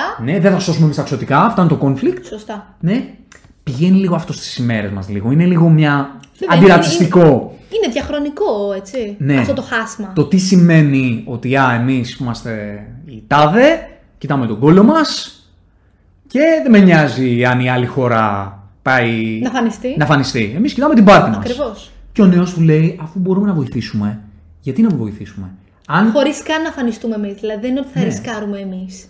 Εντάξει, θεωρητικά υπάρχει ένα ρίσκο. Αλλά λέει ότι θα το πάρουμε το ρίσκο Ναι. για να τους βοηθήσουμε. Και μια και είπαμε αυτό, να αναφέρουμε πόσο επικό ήταν που αν και για δύο δευτερόλεπτα το δείξε μόνο ότι υπάρχει ένα Balrog Ναι. κάτω στα ρηκτά. Εντάξει, απλά το έδειξε και το άφησε αυτό, απλά για να το Ε, δείξει. εντάξει, αυτό είναι το νόημα. Θα το, Ναι. θα το δείξει. Από τα, από τα καλύτερα, από τα highlights για μένα το πώς δημιουργήθηκε η Mordor. Τρομερό, και σκηνοθετικά. Τρομερό. Το δίνω αυτό. Συμφωνώ πολύ. Πολύ ωραίο. Είναι αυτό. Αυτό λοιπόν είναι ένα ωραία Ωραίο τιμίω. χαϊλίκι. Ε; Ωραίο χαϊλίκι. Γιατί όχι ήταν χαϊλίκι. λίγο χαϊλίκι. Όχι, δεν, όχι, δεν θέλω να πάω στο χαϊλίκι, Α. στο fan service. Ήταν ένα έντιμο, σωστά δοσμένο, κερδισμένο fan service. Ναι. Το, Ναι. το πώς δημιουργήθηκε η Mordor. Αλλά fan service όμως ήταν μέσα στο κομμάτι της ιστορίας. Θα έπρεπε να γίνει. Ακριβώς. Ακριβώς. Δεν Αλλά μπορείς το καν πώ να το πεις ναι, το πώς 100% τα γράμματα έσβησαν και Με τη γραμματο- με τη εμφανίστηκαν- γραμματοσυρά. γραμματοσυρά. Πολύ όμορφο. Και γενικά νομίζω ήταν πάρα πολύ ωραίο ε, για το θεατή το πώς ήταν αυτός ο χάρτης που πήγαινε δεξιά-αριστερά Και πολύ όταν σου καλά άλλαζε προσωπικό να επίπεδα. σου πω. Γιατί εγώ στην- στα πρώτα επεισόδια ακόμη ψαχνόμουν λίγο με το, ξέρεις, τι απόσταση έχει το κάθε μέρος, ξέρεις, πόσο μακριά είναι για παράδειγμα το νούμενο ώρα από τις υπόλοιπες περιοχές κτλ. Σε βοήθησε. πάρα πολύ ο Μμμ. χάρτης. Σε βοήθησε πάρα πολύ γιατί ήταν πολλά τα μέρη. Και πολλές ιστορίες, είναι πολλοί Ναι, ήρωες ναι, από ναι, εντελώς ναι, ναι. διαφορετικές τοποθεσίες. Αυτά. Έχουμε ξεχάσει. Όχι, δεν Δεν αναφέραμε. είναι το ξωτικό με, ακριβώς, την, ε, ακριβώς. με την άνθρωπο. Ναι, μ' μ' αρέσει τόσο πολύ έτσι πως το έθεσες. Με την άνθρωπο. Την Bronwyn, Την Bronwyn, ε, τον γιο της, το γιο της. που δεν θυμάμαι το όνομά του, και τον ε, Ερο- Αροντήρ. Αροντήρ. Καλά Ναι, θυμάμαι. το Αροντήρ. ξωτικό. Το ξωτικό. Το ξωτικό είναι ό,τι πιο ξωτικό υπάρχει. Ότι πως Ξεκάθαρα. αυτός είναι ξωτικό. Ναι. Τον βούτυξαν μέσα στο σχιστό λιβάδι και είπαν νάτος. Πραγματικά αυτός ο τύπος. ναι. Αυτό που Τρομερός. λένε, ας πούμε, κάποιοι τους χάλασε επειδή υπάρχουν μαύρα ξωτικά. Ο συγκεκριμένος τύπος. Όχι, τι θέλω να πω. Πρακτικά, ο συγκεκριμένος τύπος είναι το πιο ξωτικό ξωτικό που έχω δει να ξωτικεύει στην Στα ιστορία. ξωτικά. ναι, ο Και τύπο. επίσης αυτός βγάζει εθέρια, ενέργεια. Πολύ. Το βγάζει από τον τρόπο που στέκεται. Πολύ. Τίποτα άλλο; Καλά, άμα Άλλο δεις και τον αυτό. συγκεκριμένο ηθοποιό. Κα- Έτσι είναι ούτως ή άλλως. Έτσι είναι. Έτσι είναι ούτως ή άλλως. Κάτσε αυτό το όνομα θα το πω. Είναι ο Ισμαλ Κρούζ Κόρντοβα. Άροντιρ. Wow. Φανταστικός. Και εμένα μου άρεσε πάρα πολύ το γεγονός ότι παρόλο που ήταν παγωμένος, είδες έστω και λίγο συνέστημα από αυτόν. Πώς ερωτεύτηκε την Bronwyn κτλ. Ε, αυ- η ιστορία δική τους, ξέρεις, θεματικά τι μου βγάζει. Μου βγάζει ότι όλοι οι άνθρωποι, ακόμα και οι πιο ταπεινοί, μπορούν να βάλουν Το λιθαράκι, το τους. λιθαράκι τους στη δίκιο. μάχη. Και ότι όλοι έχουν το χρέος, όλοι μπορούν να βοηθήσουν ο κάθε Να ένας από συνδράμουν εμάς κάπου. να συνδράμει στη μάχη, στον αγώνα και ότι το, το πάθος για το συνέστημα και Και η εξωτερία, πάνω απ' όλα. η ψυχή παίζει το, το ρόλο της Ίσως στους ήταν- αγώνες. Ίσως ήταν το storyline που θύμισε πιο πολύ παραμύθια από όλα. Ναι, ναι. Να βλέπεις μια χούφτα από γέρους να Ναι. χαίρονται επειδή νίκησαν Τα ένα orcs. στρατό από orcs. Κοίταξε και η, η- ο έρωτας αυτός, ο άνθρωπος με εξωτικό, ήταν, έχει αυτό το λυρισμό. Εμένα, εμένα μου άρεσε. Ναι, Εμένα μου ναι. άρεσε. Και εμένα μου άρεσε. Και εμένα μου άρεσε. Μου άρεσε Θεωρώ πολύ κιόλας επειδή ήταν αποριακά αντίθετα στρατόπεδα. Δηλαδή πήγαν εκεί πέρα ταξωτικά ως αστυνόμοι στην ουσία. Επειδή συγκεκριμένοι άνθρωποι, ξέρεις, ήταν με το μέρος του Μόργκοθ. Ήταν Ρωμαίο και Είχε- Ιουλιέτα. ήταν- ναι, ήταν απαγορευμένος Απαγορευμένος εισαγωγικά. έρωτας, βέβαια. Είχε πολύ Και ενδιαφέρον. απαγορευμένος λόγω ρατσισμού. Γιατί θεωρητικά Σωστά. οι, οι άνθρωποι έβλεπαν τα, τα elves ρατσιστικά με την έννοια ότι τους θεωρούσαν κατακτητές. Ακριβώς, Οπότε. ακριβώς. Μα δεν ήταν τους εκεί πέρα ήθελαν. και τους καταπίεζαν. Και τα άλλοι θεωρούσαν Για να τους μην ανθρώπους- ξανακάνουν επανάσταση. Ακριβώς. Και τα elves θεωρούσαν τους ανθρώπους υποδιέστερους, κατώτερους. Οπότε τι δουλειά έχουμε εμείς με αυτούς. Ή- ή- Ήταν, Ήταν πολύ όμορφη, όμορφο. πολύ Ήταν η όμορφο. ιστορία Ήταν τους. όμορφο. Επίσης, αυτό που δεν αναφέραμε ε, είναι τον Ελέντιλ και τον γιο του τον Ισίλντουρ. Όπου γνωρίζουμε σίγουρα το Ισίλντουρ θα παίξει ασύλληπτα μεγάλο μέρος στην πλοκή. Καλά, αυτό ήταν από τα πολύ σημαντικά. Απλά επειδή δυστυχώς αυτό δεν είχε. Όπως και της Βασίλισσας του Νούμερορ. Α, ναι, την αντιβασιλέα. Δεν Ναι. θυμάμαι- Δεν θυμάμαι δυστυχώς το όνομα. Την κόρη του Βασιλιά βασικά. Ναι. επειδή αυτό δεν έχω πολλά πράγματα να πω γι' αυτό. Δεν Δεν, έχουμε, νομίζω δεν ότι έχουμε, είχε όχι. πολλά να πει σε επίπεδο ιστορίας. Όχι. Δεν νομίζω ότι η Σίλντουρ ακόμα έχει. Ε, κοίτα. Θα τον δούμε ίσω στη δεύτερη Θεωρητικά έχει σεζόν. πεθάνει ο Ισίλντουρ. Αυτό είναι επίσης. Τον έχει παρουσιάσει μέχρι τώρα ως νεκρό. Στον πατέρα του. Εντάξει. Άρα είναι μια απόδειξη ότι τίποτα δεν μπορούμε ακριβώς να το πιστεύουμε Ναι. για το πώς θα συνεχίσουν τα Ναι. πράγματα. Οπότε για, για την ιστορία του Σίλντουρ, που είναι σημαντική θεωρητικά, Περιμένουμε, περιμένουμε. Ναι, περιμένουμε ναι. να ήταν στο πολύ πάνω-πάνω Σωστά. μέχρι στιγμής. Να πούμε όμως, θα το, στο έχω πει ένα άπειρες φορές, αλλά πρέπει να το πω και εδώ πέρα, πόσο υπέροχο ήταν το casting του πατέρα του, του Ελέντιλ. Μου άρεσε πάρα πολύ. Θεωρώ ότι έβγαλε πιο πολύ απ' όλα το spirit των, των Ντούνεντάιν. Άραγκορν. Άραγκορν. Έβγαλε, άρα- έβγαζε Άραγκορν από παντού. Δεν Ναι. ξέρω αν ήταν αυτό ε, σκηνοθετικές οδηγίες ή αν ο ίδιος ο ηθοποιός είπε πρέπει να μελετήσω τον, τον απόγονό μου. Νομίζω το έκανε. Και εγώ αυτό πιστεύω και αυτό θέλω να πιστεύω. Νομίζω έχει και να τις σου πω την οδηγίες αλήθεια. να το κάνει. Μου το έβγαλε Γιατί από δεν μπορεί παντού. να. Γιατί το cast είναι σαν τριτοξά... Ναι, ναι, ναι, ναι. τριτοξάδερφος, πρωτοξάδερφος του, Σωστά. του Μόρτενσεν. Σωστά. Μου του μοιάζει. Μου- Το Ναι. λάτρεψα. Δηλαδή ο τρόπος που μίλαγε, το στήσιμό του, η, η κινησιογραφία του ήταν ασύλληπτο αυτό Ναι, το ναι. πράγμα. Μου άρεσε πάρα πολύ. Και θα παίξει σίγουρα κάποιο ρόλο Μμμ. μετέπειτα. Αυτά θεωρώ να λύσαμε όλους τους. Τα είπαμε. Τους βασικούς ε, πρωταγωνιστές. Ανυπομονείς για την ε, δεύτερη σεζόν. Ναι, ανεξάρτητα από το αν έχω μερικά κενά ή όχι, ανυπομονώ πολύ. Και εγώ θα σου πω ότι αν, α, ασχέτως με το ότι με χάλασε λίγο το φινάλε και κάποια πράγματα δεν μου δούλεψαν, μ' αρέσει η ιστορία αυτή. Ξέρεις Μ' τι, αρέσει. είναι Και όταν από λέω τις- ιστορία δεν εννοώ το Lord of the Rings. ε. Καταλαβαίνω, καταλαβαίνω. Μ' αρέσει η ιστορία αυτή. Τη, σε- της σειράς. Μ' αρέσει η ιστορία αυτή. Εγώ θεωρώ ότι έχει και πολύ μεγάλο ενδιαφέρον. Έχει, έχει. Όλο το, το origin story του πώς δημιουργήθηκε η Mordor και πώς έγινε ο πρώτος πόλεμος κατά τον Ορκ και του Σάουρον, θεωρώ ότι έχει πάρα πολύ μεγάλο ενδιαφέρον. Ναι. Ξέρεις τι άλλο δεν μ' άρεσε. Πες το, μου. το θυμήθηκα τώρα. Πες μου. Δεν μ' άρεσε η σκηνή που έγινε η αποκάλυψη του, του Σάουρον στην Galadriel. Εννοείς η σκηνή που της το είπε. Α, ε, με τα, ή το σεκάνς Ξέρεις τι δεν μ' άρεσε; στη φαντασία δεν της. μου άρεσε. Καταρχάς, το κομμάτι που μου άρεσε πάρα πολύ ήταν το πώς γύρισε η καμερα και έδειξε τη σκιά στο, στη θάλασσα. Εμένα μ' άρεσε. Του Σάουρον. Αυτό μου άρεσε Α, εμένα α, πολύ. πολύ Αυτό είναι το κομμάτι που μου άρεσε. Δεν μου άρεσαν τα δύο κοντινά. Τα δύο κοντινά στο πρόσωπο της Galadriel και στο πρόσωπο του Halbrand Αν σου πω ότι αυτό δεν το πολύ Παύλα παρατήρησα καν. Σάουρον. Εκεί που της λέει Ναι. Έλα μαζί μου! Α, και λέει μάλιστα. Galadriel, Όχι, δεν έρχομαι. Ξέρω εγώ κάπω έτσι. Ναι, ναι. Ε, κοίτα, να τις αγινεύσεις εισαγωγικά ήθελα. Ναι, αλλά η υποκριτική και των δύο δεν έφτανε. Ναι, δυστυχώς αυτό δεν το, δεν το έδωσα αρκετή σημασία. θα πω. Αλλά μου άρεσε πολύ το σεκάνς μες στη φαντασία της, όπου για παράδειγμα της μίλαγε ο αδερφός της. Αυτό μου άρεσε και εμένα, αυτό μου άρεσε Το και οποίο εμένα. δεν ήταν ο αδερφός, αλλά μου άρεσε το Βασικά πώς... για να το πάω πιο συγκεκριμένα, δεν μου άρεσε ο ηθοποιός που έκανε το Halbrand αφού έγινε η αποκάλυψη του Σάουρον. Ναι. Θεωρώ ότι ήταν πολύ λίγος. Ήταν λίγο φρικασεδάκι. Τι ήτανε; λίγο φρικασεδάκι. τι, τι εννοείς με αυτό; Ξέρεις ρε παιδί μου, είναι λίγο. Πώς να το πω τώρα. Φλόρικος. Ο Τσάρλι Βίκερς. Να. Ήταν λίγο φλόρικος. Ήτανε- Για... Δε- Δεν έβγαλε αυτό το επιβλητικό που θα έπρεπε να βγάλει. Ήταν Αυτό εννοώ. τρομακτικά. Ενώ σαν αυτή η φιγούρα για αυτό που έκανε σαν Χάλμπραντ, Ωραίο- τέλειος. ωραιότατος ήταν. Ναι, ναι, ναι. Αλλά όταν είπε, το παραδέχτηκε είμαι ο Σάουρον, φίλε δεν κόλλαγε. Δηλαδή. Θα τέριαζε κάτι λίγο πιο βιβλιοτικό εκεί. Ναι, αλλά ξέρεις γιατί έγινε όμως; Για να Για σε την κοροϊδέψει έκπληξη. Ναι. μέχρι το τελευταίο επεισόδιο. Ναι. Για να λες, δεν γίνεται αυτός ο φλόρος ο Σάουρον. Δεν γίνεται. αλλά να τελικά πω, ε, ήταν. Και επειδή αυτός ο τύπος που ήταν υποκριτικά μια χαρά σαν Χάλμπραντ. Μια χαρά. δεν λέω ότι σωστά. το παιδί δεν είναι καλός ηθοποιός. Λέω ότι αυτό όμως που ανέλαβε μετά, που δεν το είχε αναλάβει άνθρωπος στην ιστορία της ανθρωπότητας, να βγει να πει υποκριτικά ότι είμαι ο Σάουρον, Μ' αρέσει. Εγώ σου λέω, γέλασα πολύ στην τελευταία Είναι σκηνή, δύσκολο, ρε, Που εσύ. τον δείχνει με ένα Ναι. λίγο evil smile. Ε, και το βάψιμο να Ξέρεις κοιτάει τι, τη Μόρντο. Εγώ ξέρω τι σκεφτόμουν ό- όταν έγινε η αποκάλυψη, ξέρεις, που, που ταξίδεψε εμένα το μυαλό μου. Λέω ρε φίλε, σκέψε αυτόν τον τύπο. Αν όντως είχε σχέση με το, το Lord of the Rings, γιατί μπορεί να μην είχε καμία σχέση σαν ηθοποιός. Ε, νομίζω, όχι, νομίζω ότι έχει σχέση. Γιατί διάβασα Το έχει μια πει συνέντευξη. ότι είναι fan, και ας ήταν πούμε. πάρα πολύ μελετημένος. Θες, μπορεί να μελέτησε μετά. Δεν ξέρω, μου φάνηκε πολύ μελετημένο. Ωραία, σκέψου λοιπόν, να σου κάνω μια υπόθεση και σκεφτείτε το και εσείς που μας ακούτε. Σκέψου λοιπόν αυτός ο τύπος είναι φαν της ιστορίας, φαν, ο ηθοποιός, φαν της ιστορίας. Του λένε, ε, έλα να πέρασε ένα casting. Δεν σου λέμε για ποιο ρόλο. Έλα να πέρασε ένα casting για το σειρά Lord of the Rings. Λέει μαλάκα, θα παίξω στο Lord of the Rings. το όνειρο τη ζωή μου. Δηλαδή, τρελό. Α κάνω και το πιο κομπάρσου του κομπάρσου.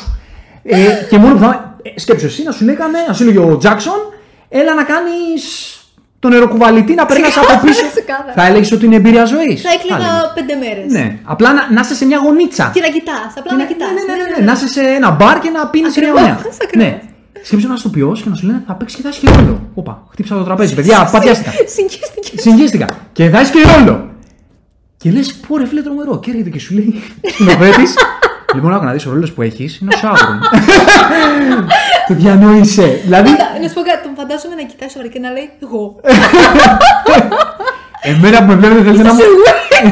Θέλετε να παίξω τον Σάουρον. Ναι, το- Καταλαβαίνεις. Πω, πω. Δηλαδή, πώς να σου το πω, δηλαδή είναι ένας Γέλασα ρόλος πολύ. είναι ένας ρόλος, δηλαδή στην ιστορία της φαντασίας, που έχει γράψει ποτέ μια ιστορία ένας άνθρωπος, στην ιστορία της φαντασίας, είναι ένας από τους πιο εμβληματικούς ήρωες που έχουν γραφτεί ποτέ. Ξέρεις Με την όμως- έννοια, όχι, όχι το ότι θεωρώ ότι ο Σάουρον έχει και πολλά levels. ε. Ρε φίλε, είναι ο main villain σε μια από τις πιο δημοφιλείς και iconic ιστορίες φαντασίας που έχουν γραφτεί ποτέ, έτσι. Και δεν έχει αποτυπωθεί ποτέ. Ίσως αυτό είναι το θέμα. Δεν έχει αποτυπωθεί ποτέ. Ότι ποτέ δεν έχει αποτυπωθεί. Άρα Ναι. ξέρεις, έχει θεοποιηθεί τόσο πολύ. Ναι. Ε, Και του λένε, θα είσαι εσύ αυτός. αυτό, ίσως, δεν ξέρω, ίσως έχανε οποιοδήποτε. Αυτό εκεί με προβληματίζει. Συμφωνώ, γι' αυτό σου είπα και στην Καλάντριλ ότι είναι το task βαρύ. Σκέψου λίγο, Αλλά θα σου πω, τον Hayden Christensen, επειδή είπες για Star Wars, όταν πρώτο έγινε Vader. Ενώ τις πρώτες στιγμές όταν άρχισε να πηγαίνει προς την ε, Dark Side και λέει Έχεις δίκιο σε αυτός. Αυτός θα κάνει τον Vader. Είναι ίσως παρόμοια φάση. είναι, έχεις πολύ δίκιο που το συγκρίνεις. Ξέρεις όμως ποια είναι η διαφορά; Ότι ο Hayden Christensen έκανε το πώς δημιουργήθηκε ο Vader. Που δεν ήταν Vader τότε. Ναι. Δηλαδή όσο, Αυτό βλέπ- δεν το έχουμε πει εμείς. όσο βλέπουμε θεωρητικά, όσο βλέπουμε το Hayden Christensen, δεν είναι ο Vader. Ναι, όντως, είναι ο Anakin όντως. Skywalker, δεν είναι ο Vader. Όντως. Ο Vader. Απλά ξέρεις, βλέπεις λίγο όπως- τη μετάβαση, ρε παιδί μου, και λες αυτός θα γίνει ο Vader. Γιατί Δεκτό, εδώ... αλλά όμως αυτό το δικαιολογείς ρε εσύ. Λες, α, ότι θα μπορούσε οποιοδήποτε να γίνει Vader.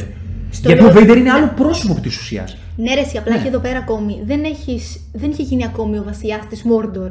Δεν ήταν ακόμη ο Dark Lord. Εσύ, όχι. Αυτό είναι το θέμα. Όταν ο Ήταν είναι- το πρώτο παλίκαρο του Morgoth. Αυτό σου Ναι, λέω. αυτό δεν είναι και λίγο.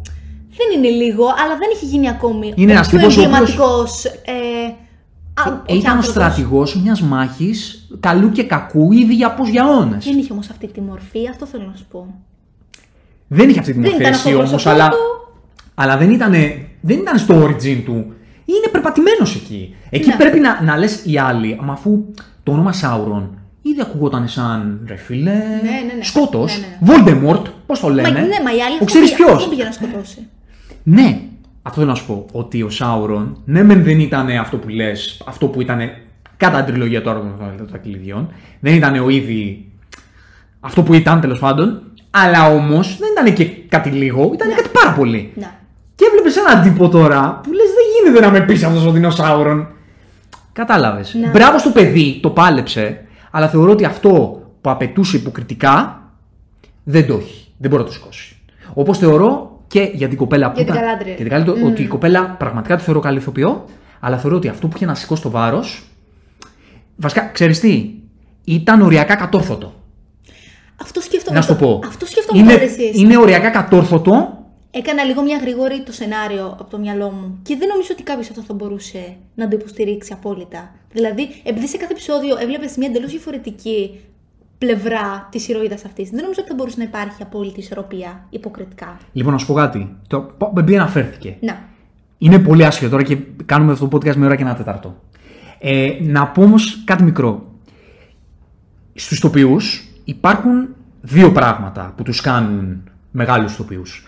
Το ένα είναι η τεχνική, που τεχνική καλή δεν έχουν μόνο οι ηθοποιοί που λέμε τύπου, ξέρω εγώ, Ντενίρο, Πατσίνο και Βέβαια, βέβαια. αυτούς του διαμετρήματος. Τεχνική, πώς να σου το πω τώρα, ένας από τους, ο Έλροντ, ο, ο, κα- ο κάθε. Σωστά, σωστά. Όλοι αυτοί οι ηθοποιοί γενικά που βλέπουμε σε αυτές τις ταινίες του Hollywood, 99% έχουν πάρα πολύ καλή τεχνική. Δεν γίνεται να παίζεις αυτές τις παραγωγές και να μην είσαι Βέβαια. ηθοποιάρα.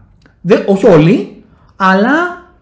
Και δεν μιλάμε τώρα για περίπτωση Σταλόν, ε, Όχι, όχι. που Αυτή, ο, ισχύει μιλάμε αυτός οι όμως. ηθοποιοί που έχουν ρόλους ρόλους Έχεις δίκιο. δεν γίνεται να τους πάρουν σε μια παραγωγή του Hollywood ή αυτού του διαμετρήματος και να μην είναι πάρα πολύ καλή. Θα είναι σίγουρα πάρα πολύ καλή. Υπάρχει όμως και ένα άλλο, είναι αυτό το X Factor. Είναι αυτό που η μαγεία η εσωτερική, Σωστά. Το άστρο, ας χάρισμα, το χάρισμα του να βγάζω μια ενέργεια η οποία δεν διδάσκεται. Η Kate Blanchett λοιπόν έχει μια μαγεία, είναι μία από αυτές τις ηθοποιούς που έχουν μια μαγεία η οποία δεν διδάσκεται.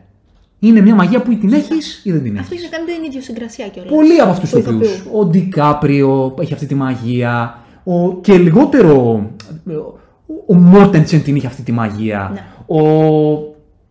Πώς να σου το πω, ακόμα και ο Μπλουμ, ας πούμε. Αυτό σκεφτόμουν τώρα. Ο Μπλουμ μπορεί να μην είχε τόσο τεχνική, αλλά είχε την άβρα Και σε όλη την σκέφτεται, καριέρα του. σωστά. Και όχι επειδή ήταν ομορφόπεδο. Είχε μία άβρα, την είχε. Δεν έχει να κάνει με το ανεμορφόπεδο. Μοιάζει εξωτικό ο τύπος αυτός, έμοιαζε Ναι, ναι, εξωτικό. ναι, ναι, έχεις δίκιο. Ναι. Έχεις δίκιο.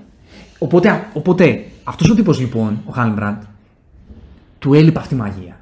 Ναι. Μπορεί να είναι μια χαρά ηθοποιός, αλλά αυτό το X factor που χρειάζεται για να πείσεις σαν Σάουρον δεν μπορεί να το έχει. Ενώ εγώ πιστεύω Οπότε ότι η κοπέλα φάνηκε την λίγο. έχει.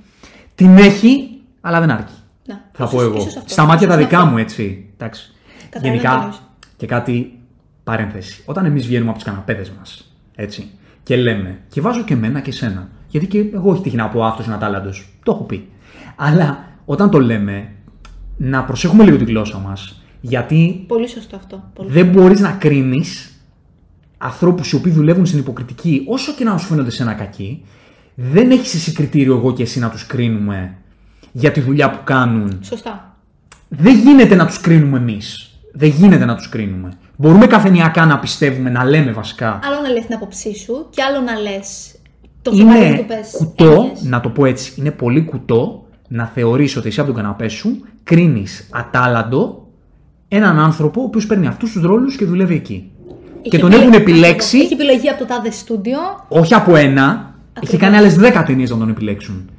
Είναι πολύ κουτό να το πιστεύεις. Και να επίσης λες έχει εσύ. επιλεγεί από χιλιάδες υποψηφίους, έτσι.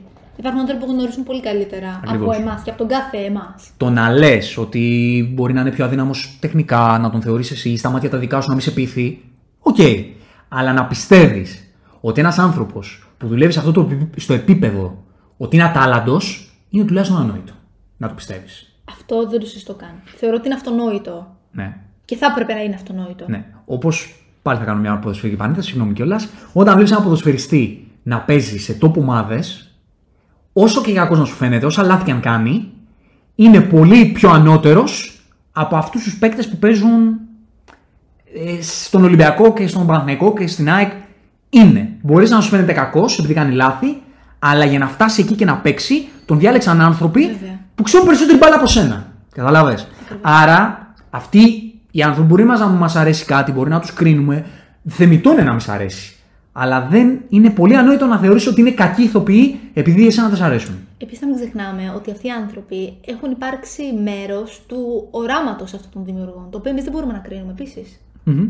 Εξακολουθεί και είναι κάτι το οποίο εκείνοι έχουν οραματιστεί, όχι εμείς. Δηλαδή μπορεί να έχουν στο μυαλό τους πολύ πιο μακροπρόθεσμα το πώς θα εξελιχθεί ο κάθε ήρωας ως ηθοποιός.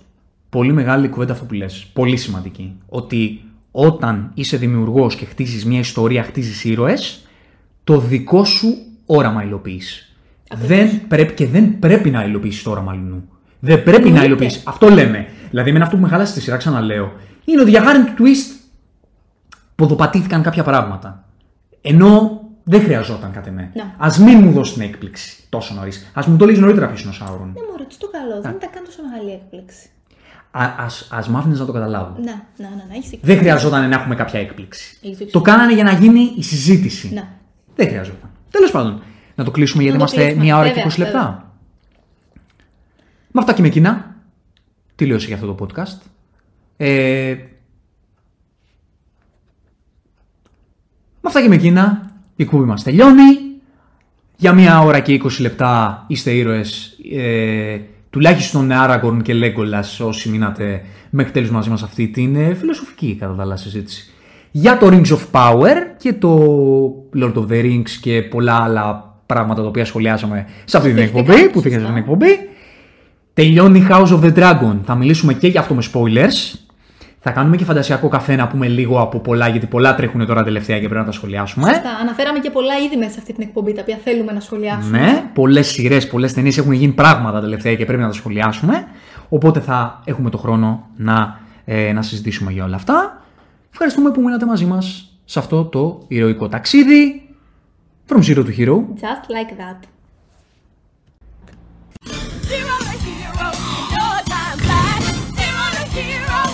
Just like that.